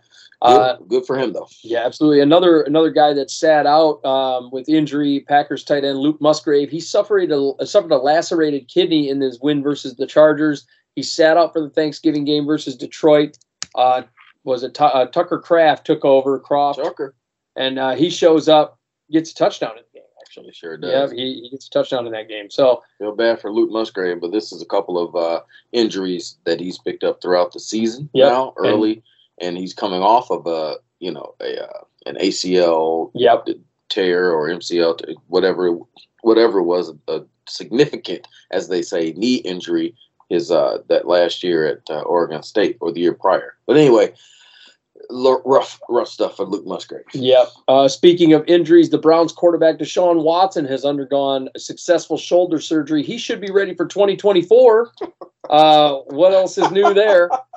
The And- Browns, And they put all this money in this, this guy, and he continues to burn them. yeah, every time, every time. They're stuck, Jeez. Just like that towel was stuck on him at the, the soccer game. Yeah, and they're, they're also stuck with this guy. They went and signed veteran quarterback Joe Flacco to the practice squad. It looks like, uh, You need veteran presence in the locker room for Dorian Thompson Robinson. yeah, That's what that is. I think Joe Flacco is going to be the starter. I think he's going to become the starter. You think so? Oh yeah, If Oh, yeah. I think the kids got something, right? I don't know. They they don't it was a tough game against the Steelers. We'll see over the next couple of weeks because the, the kid's got talent, right? And if and he's got a couple of soft defenses coming up. Yeah, we'll see he's he's he- going to have to he's going to have to be groomed for Yeah, for and starting and that's what Joe Flacco was there for. Yeah. If you think he's really going to be playing, Yeah. I, I don't know about that. One guy that shouldn't be playing, and we know shouldn't be playing. The Falcons are set to start uh, Desmond Ridder versus the Saints. Oh my God. don't understand. I don't. Ugh. think Arthur Smith should be fired. That's one guy that should not be coaching a football team right now. No, he, he's an idiot. If, unless Heinicke was hurt, you can't go back to the to the guy that you benched. Now you look like Bill Belichick. Yeah, Uh, Exactly. Is Which, lost. which that's saying something because looking like Bill Belichick being a bad thing, that that says something. Right. Nor- normally, it's a good thing. Uh, speaking Yeah. of Belichick, he declines to announce the starting quarterback for Week 12. We don't know who's set to start. Oh my God. going to start for the He Patriots. doesn't know. He says he doesn't know. He told all three quarterbacks, every one of you better be ready. No, man. Uh, that's Who's some. the third quarterback? What is this? What is this? A shell game? What, what are we doing? Drawing names out of a hat? Yeah, Will Grier is the third quarterback. So you got Grier, Zappe, and and Mac Jones. Basically, garbage, garbage, and garbage. I bet money on Will Grier. Yeah, I, that's what I'm. I'm leaning that way. Um, the coaching carousel right now is sort of in full effect, right? So the the Commanders, after the the blowout loss on Thanksgiving, they fired their defensive coordinator Jack Del Rio in the wake of the Thanksgiving blowout. And then uh, the Commanders head coach Ron Rivera has said he's not worried about his job status after that blowout lo- blowout loss to the Cowboys. I think Ron Rivera should be very concerned about his job right now. We'll start there. And Yeah. I find it fascinating that Jack Del Rio was the fall guy after you just gave away all of his defensive pieces. Right? You gave away all of his good guys, and then you go, "Oh, we're going to let you go." And then well, here, here's another thing. This is a hit job, is what that was. The Commanders' defense hadn't been really good all season, Right. right? Even when they did have two of the premier pass rush, well, Chase Young has kind of lost a little But bit. but you you give away all of his guys, You did, you go, yeah. "Well, well, you're you're the problem." Well, you you're you just gave away everybody. Yeah. It just Yeah. uh, So it's, I mean, it's been rough for the Commanders' defense all year, and this was sort of, the, you know, hey, either him or me, right, right? right. And and he chose him. Yeah. And then uh, speaking of him or me, the Steelers go out and fire offensive coordinator Matt Canada after four seasons. Well, People- second year as OC, right, right? but he's been around for four. He's seasons. been around. Yeah, So and the offense has looked horrible, horrible. Ooh, I mean, you've got George Pickens, bro. You've got Diontae. You've got Jaylen Warren and Najee Harris. You've got Pat Freiermuth. You've got some Yeah. really good offensive pieces. And they're not performing. No, and the quarterback could be to blame, but if you give ninety percent of the quarterbacks in the league those five players that I just named, the, Yeah. the offense would look a lot better. So Yeah, exactly. Um, and then last but not least, the Bills fire offensive coordinator Ken Dorsey. They named Joe Brady as the new OC. We talked about it a little bit earlier. Uh, you know, I I don't know how I feel about this move. On one end, you know, we've been seeing a lot of interceptions and whatnot out of uh, out of um, Josh Allen, but man, I I don't know that I like the firing of Ken Dorsey in this situation. I mean, Joe Brady's uh, offensive uh, scheme has looked good so far. One game in, one game in. one game in. We'll see how it continues to go. Joe Brady, if I'm not mistaken, he was the offensive coordinator for uh, LSU during those Justin Jefferson and Ja'Marr Chase years. and Joe Burrow at the quarterback. Yep. Clyde Edwards Helaire at the running back. It, it was a phenomenal offense that year. Then he goes to Carolina. He's the offensive coordinator for Matt Rhule Yep. in Carolina. And as we discussed earlier, uh, Carolina not a quality organization. No, not at all. And so he lost that spot. But again, but his offenses maybe it was a clash between he and the head coach. Mm, But his offenses there didn't Brady's offenses didn't look that great. right. So you wonder what that might have been. If what we saw last week is indicative of what we'll continue to see, then the Brady offense will be really good. The drawback is their inability to effectively run the football consistently Yeah. at the, from the running back position because Brady's system apparently it it's uh, it thrives on play action, and if you can't run the ball consistently and effectively, it's going to be hard to uh, get that play action. Yeah, absolutely. Um, moving into our final segment, it is our picks for the week. Um, man, we we are already four games in for the the four games for Thanksgiving and Black Friday. We all went Lions, Cowboys, 49ers, Dolphins, uh, and uh, we got three out of the four, four right. So there's that. Um, on top of it, though, we've got uh, some more games coming up this Sunday. Uh, Alex, are you ready for your picks? Oh, let's do it. Boots, you set to roll. Rock and roll. All right, let's jump in. Here are our picks for Week 12 in the NFL. Starting out with the Buccaneers and the Colts. You know the Bucs have haven't necessarily been good, but either of the Colts, uh, I have questions about both these teams. Colts dump their basically their best linebacker. I don't get it. Go ahead and give me the Bucs. You know, uh, I went ahead with the Buccaneers as well. Um, I really think that you know the Indianapolis Colts are kind of like a coffin on roller skates at this point. And you know Baker Mayfield is still a capable quarterback. I mean he can he can handle himself against a, a D League team like the Indianapolis Colts. Pretty harsh, I know, but you know I, I think it's going to be a close one. You know I really hope that he you know pulls his head out of his butt and you know gives the ball to Mike Evans like he's supposed to. But let's see. Uh, you know, uh, but give me the Buccaneers. Mm. Well, this uh, this game stacks up to be quarterbacks are a wash. Minshew, Minshew, Mayfield, take your pick, right? Mm. Coin flip. But the better defense is with the Colts. Better pass defense. I'll take the Colts. There you go. Hmm. Next up, Patriots and the Giants. Uh, this one's uh, just a toothless lion, dead zebra situation here, right? Yeah. I, that's kind of where we're at. Uh, just, just terrible. Patriots don't know who their quarterback is. Uh, Devito looks pretty good. I, believe it or not, I'm going with the Giants. You know, when, when I texted you these picks ahead of time because uh, you know it's like okay, they're going to cut off the show, you know, like right around the time after the rookie rankings, but it looks like we're going all the way.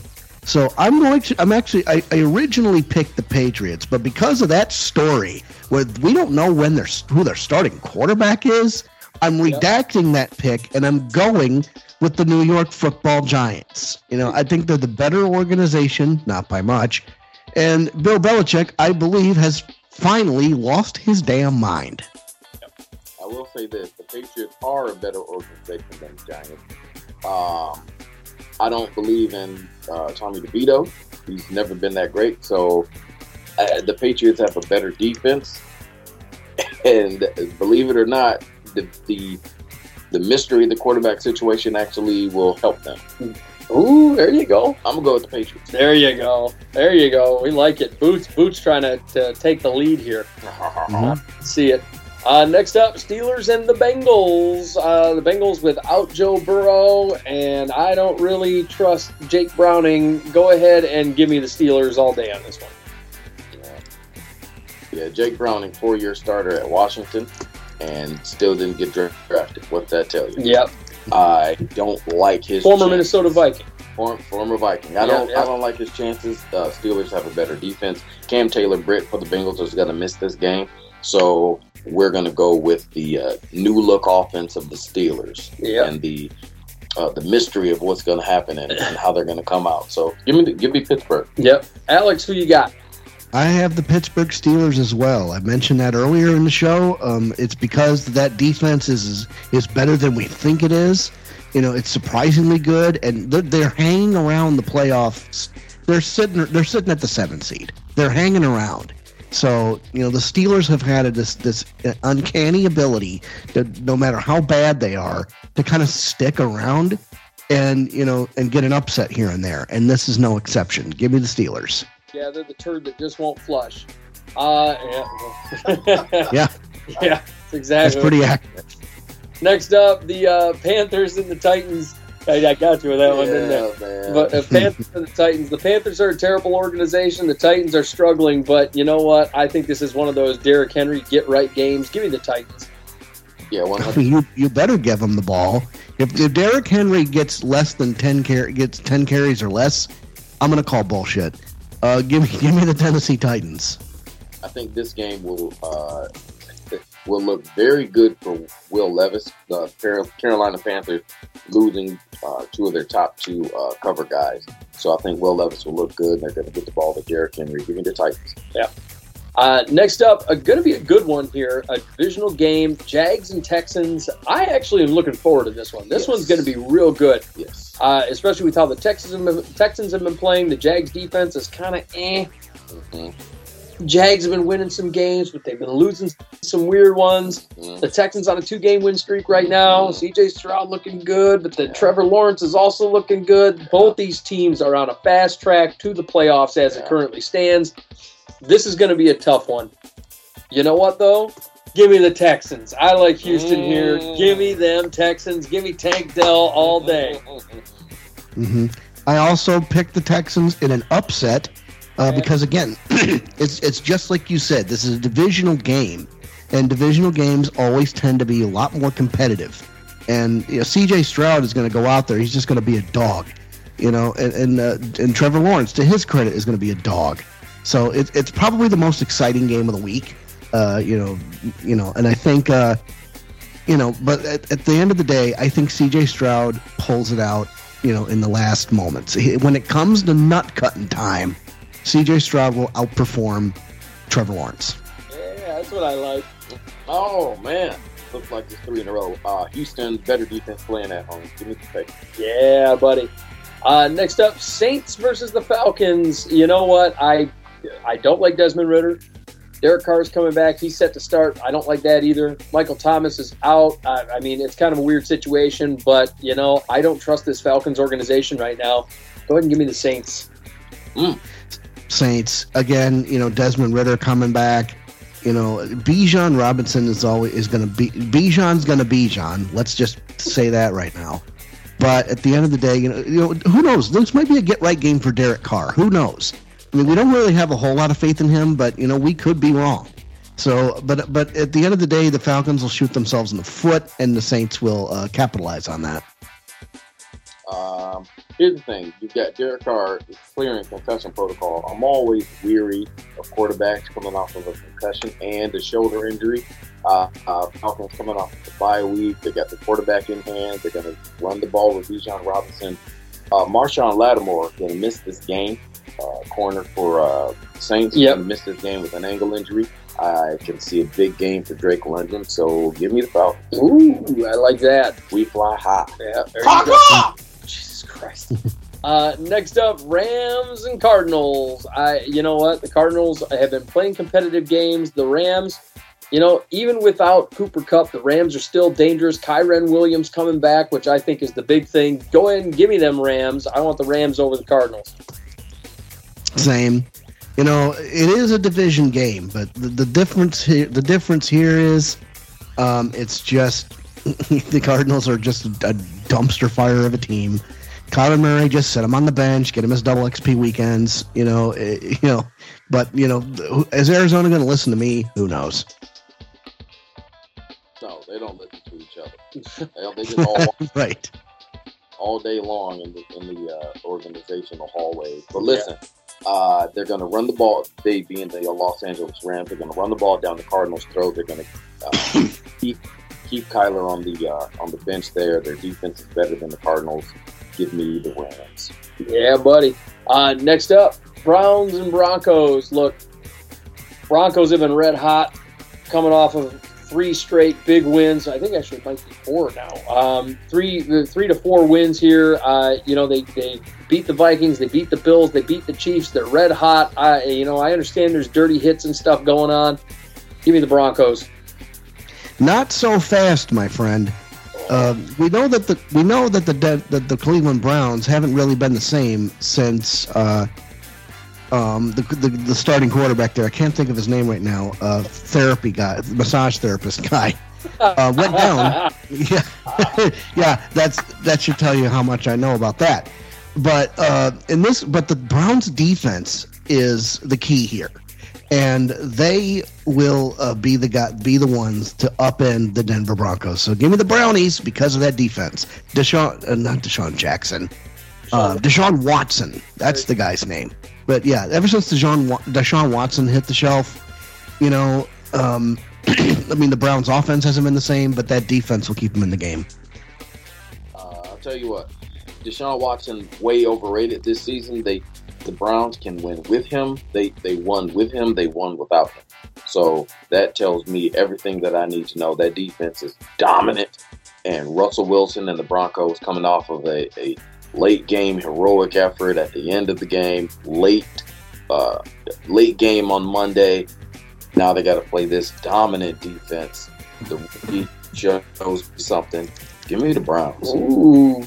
Uh, next up, Bills and Eagles. Uh, look, this Joe Brady offense has been interesting say the least. Uh, who knows uh, what Stef Diggs is going to wind up doing? The Eagles have been giving up a lot uh, uh, oh, through the air, and and they've been weirdly struggling. But that Bills defense has not been good this year. It's uh, they're not the same defense that we're accustomed to seeing. This one's tough. It's kind of a toughie. I'm going to go ahead and go with the Eagles here. Uh, you know, at home, I think the Eagles have the better the better offense right now. To be honest with you, I, I think I I don't necessarily fully trust Joe Brady at this moment. I'm going with the Eagles. hmm I say the Eagles as well. Uh, you know, the Bills. You know, they're the, they are not who we thought they were. Uh, Josh Allen will continue to uh, have costly turnovers.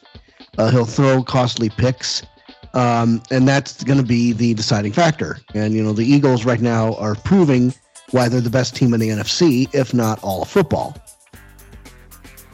I would say, normally I would say the Eagles, who had their Super Bowl last week Right. on Monday against the Chiefs, they had their Super Bowl, and so this is sort of a relief that, Yeah, we beat the Chiefs, right? right? Yeah, and, and they forget that they got the Bills coming to town. Problem is, the Eagles have the better defense, and they're playing at home, and quite frankly, they've got the better quarterback. Give me the Eagles. Yeah, that's we that's kind of fly high. Jesus Christ. Ha Oh, is it that the bird team now? I think so.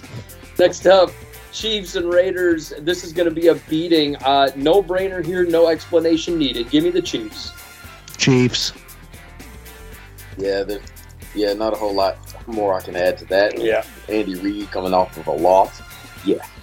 No way in the world. Give me Kansas City. Yeah, absolutely. Uh, next up, Ravens and the Chargers. Look, Lamar's playing the best football of his career.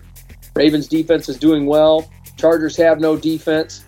I'm not sold on that Chargers team. They're very middle of the road. They need to, to give Kellen Moore the reins, make him the starting uh, the starting head coach there, and uh, they need to find themselves a real defensive coordinator. That's just what needs to happen. No Joey Bosa on top of it. You know what? This is a no-brainer to me. Give me the Ravens. Yep, uh, Baltimore Ravens, huge. You know, uh, the the defense is clearly better with the Baltimore Ravens, and Lamar Jackson is really starting to find his gro- gro- groove as a quarterback. So uh, I, re- it's not looking good. Uh, and also, I believe it is a home. No, it's no, uh, the tar- It's a road game for the Ravens, but that's no big deal. Yeah, Uh, when it comes to the Chargers. The Chargers fans don't even like the Chargers. Right? Right. so give me the Ravens. Yeah, the Chargers aren't winning. The fans don't care. Uh, transient in town anyway. They're mad that the organization is what it is. It's again quality versus a quality organization against a garbage organization, and the Chargers have been showing exactly who they are. Give me the Ra- Keaton Mitchell. Watch out for a big game for him. Yeah, yeah. Give me the Ravens. We fly high. Yeah, that's the proper. That's the proper sound. Uh, and last but not least, the Vikings and the Bears Monday Night Football. You know, the Bears, they're a bad team. Justin Fields looked halfway decent in that last game, though, against the, the lie downs there. Now he comes to against a Minnesota team with a much better defense. The Vikings defense has been interestingly good this year, bringing a lot of pass rush. Uh, and and while the corners haven't been anything to write be, haven't been anything to write home about, the the safeties, however, and all the different safety looks and all the ways that they've been using guys like Josh Metellus as a safety linebacker hybrid, things like that have been really interesting. There's been a lot of exotic stuff going on as far as those blitz packages. You know what? This to me, not even a question. You go ahead and you hand me the Minnesota Vikings. Yeah. Uh, you know, I I'm going to say the Vikings as well, though it's going to be closer than you expect. And the reason is, you know, Bustin Fields. The man knows how to run, and the man knows is starting to figure out how to throw the ball. I mean, he's definitely no, he's not a Lamar Jackson, and he's definitely not Jalen Hurts. But you know, he's a mobile quarterback. Uh, he's a great running back. But again, that Vikings defense is going to be the, the it factor. It'll be closer than you expect, but give me the Minnesota Vikings. I can see everything that you guys are saying, and I love Chicago here. Give me the Vikings. There's no Oh, way they're going to blitz the heck out of Justin Fields. He's not going to be able to consistently avoid the pressure, and we're going to put a lot of stress on that offensive line of the uh, Bears. And our quarterback is going to be capable to put us in positions to at least kick field goals to extend the lead, but we're definitely going to take advantage of their corners. So, yeah, yeah, Minnesota Vikings all day. Skol, baby. Skol. And uh, that is our predictions for Week 12 in the NFL. Alex uh, Boots, let's get out. Let's get out of here. But real quick, we got to talk about pictures. Let's talk about Patch Miracle Photography first of all. Mhm. Photography, the absolute best photographers in the Metro Detroit area. If you need wedding pictures, if you need baby photos, uh, first birthday pictures, if you're looking for graduation photos, if you're looking for engagement photos, if you want to do a sexy boudoir shoot for that special someone in your life, check it out, patchmiraclephotography.com. Uh, Andy and Chantel are wonderful photographers. They put out the most high quality, high definition pictures that you could ever ask for. They did our wedding photos and they were outstanding. Check them out, patchmiraclephotography.com. And you uh, will look better than you do in real life. Absolutely. And also, let's talk about shirts, hoodies, Mm. hats, Mm. all that custom clothing that Mm. you could ask for over at facekickedapparel.com. Sean Stockmeyer, his wonderful wife, Lisa, doing awesome work over there for the folks that are all, especially at all the wrestling shows right now. Facekickedapparel.com. All these guys getting these high quality shirts. Alex, you have new shirts on the way, which I'm super excited about. Those are going to be exciting to get. Uh, Get your face kicked in with savings. absolutely at facekickedapparel.com. Also, let's talk about books. Boots. Oh, I ate cookies out of the trash. Oh, did you? Uh, well, that's the book. Oh. Oh, that's right. Yeah, I only read books with pictures that pop out in them, but uh, I ate cookies out of the trash. If you're going through anything emotional, uh, self-esteem issues, body issues, body weight issues, things like that, you're going through some other emotional distress, you can read this book. It's it, it reads like a conversation. There's a lot of emotional uh, output. There's a lot of educational output, and there's a lot of spiritual output. You can get something out of this book, no matter what you are. It's available on uh, BarnesandNoble.com, Amazon.com. Look at look at the dot com. Look for all the dot coms to get your favorite book. I ate cookies out of the trash. yep, absolutely. And Alex, I know you got some stuff going on at Steele Twins Gaming. What do you got planned over there? I hear that Ace Attorney series is on the horizon. Yes, absolutely. Uh, the Apollo Justice trilogy will be released sometime early next year, uh, at the end of January of 2024. Uh, my brother and I, the Package Andrew Steele, uh, we are absolutely excited to bring you that series. Uh, I think that out of the out of all of the projects we've ever done with voice acting, I think the Ace Attorney series has shown has showcased some of the best moments, the the greatest comedy, the best drama, and just the best overall performances that we've had. Not to say anything bad about any any of the other games we've done, uh, because they've all been fantastic. You know, uh, the Paper Mario series, uh, the Legend of Zelda series. Um, you know, which by the way, you know, uh, we took a break on Thanksgiving uh, Wednesday. We'll be right back at you Wednesday, November 29th at 7:30 p.m. Be there or be square. There you go. Also, we're going to talk about No Shot Bot TV. Will is, is aw- doing awesome stuff, formerly known as Big Willie Dubs Gaming. Our buddy Will is just killing it over there. No Shot Bot TV. Check it out. Doing a lot of modern warfare stuff over there. We're we're, we're very excited for him. He's doing the the uh, um, competition gaming and all that good stuff. Very excited. Check it out. No Shotbot TV. You can check him out on TikTok. You can check him out on Twitch. You can check him out on uh, Facebook. He is always streaming. It's a good time. No Shotbot TV. And last but not least, the OG, the OG. Mhm. It's your time massage. IYTmassage.com, the best massage therapist around. Amanda, she is tremendous. She does Swedish, deep tissue, CBD. She does cupping. You name it, man. She is a killer massage therapist, the best one in the Metro Detroit area. IYTmassage.com. Check it out. Hey, Over oh, and uh, also I heard she rubbed sage because she had the time. that's a terrible, you know, terrible job. But uh, it's your time massage LLC on Facebook. You can book yourself an appointment online. Also, don't forget the gift certificate package is going on. Two for you buy two get one free uh, through the holidays from now through the end of the year. So, folks, go ahead and get yourself a uh, buy two get one over here at It's Your Time Massage. And remember, it's your time. I got one right here. Absolutely. There you that? go. There it is. There's your gift certificate. And folks, that's our show. We got uh, week 12 games already kind of underway in a way because we got the Thanksgiving games where we got more coming on Sunday. So I hope everybody's ready to rock and roll. And with that, folks, that is our show. If you uh, want to check us out on Facebook, you can over at uh, the Outside Blitz. We're going to be jumping on a Twitter page as well. Hope everybody's excited. And with that, we will see you next time right here on the outside blitz. You're probably talking about us because we're the only thing to talk about. Joe.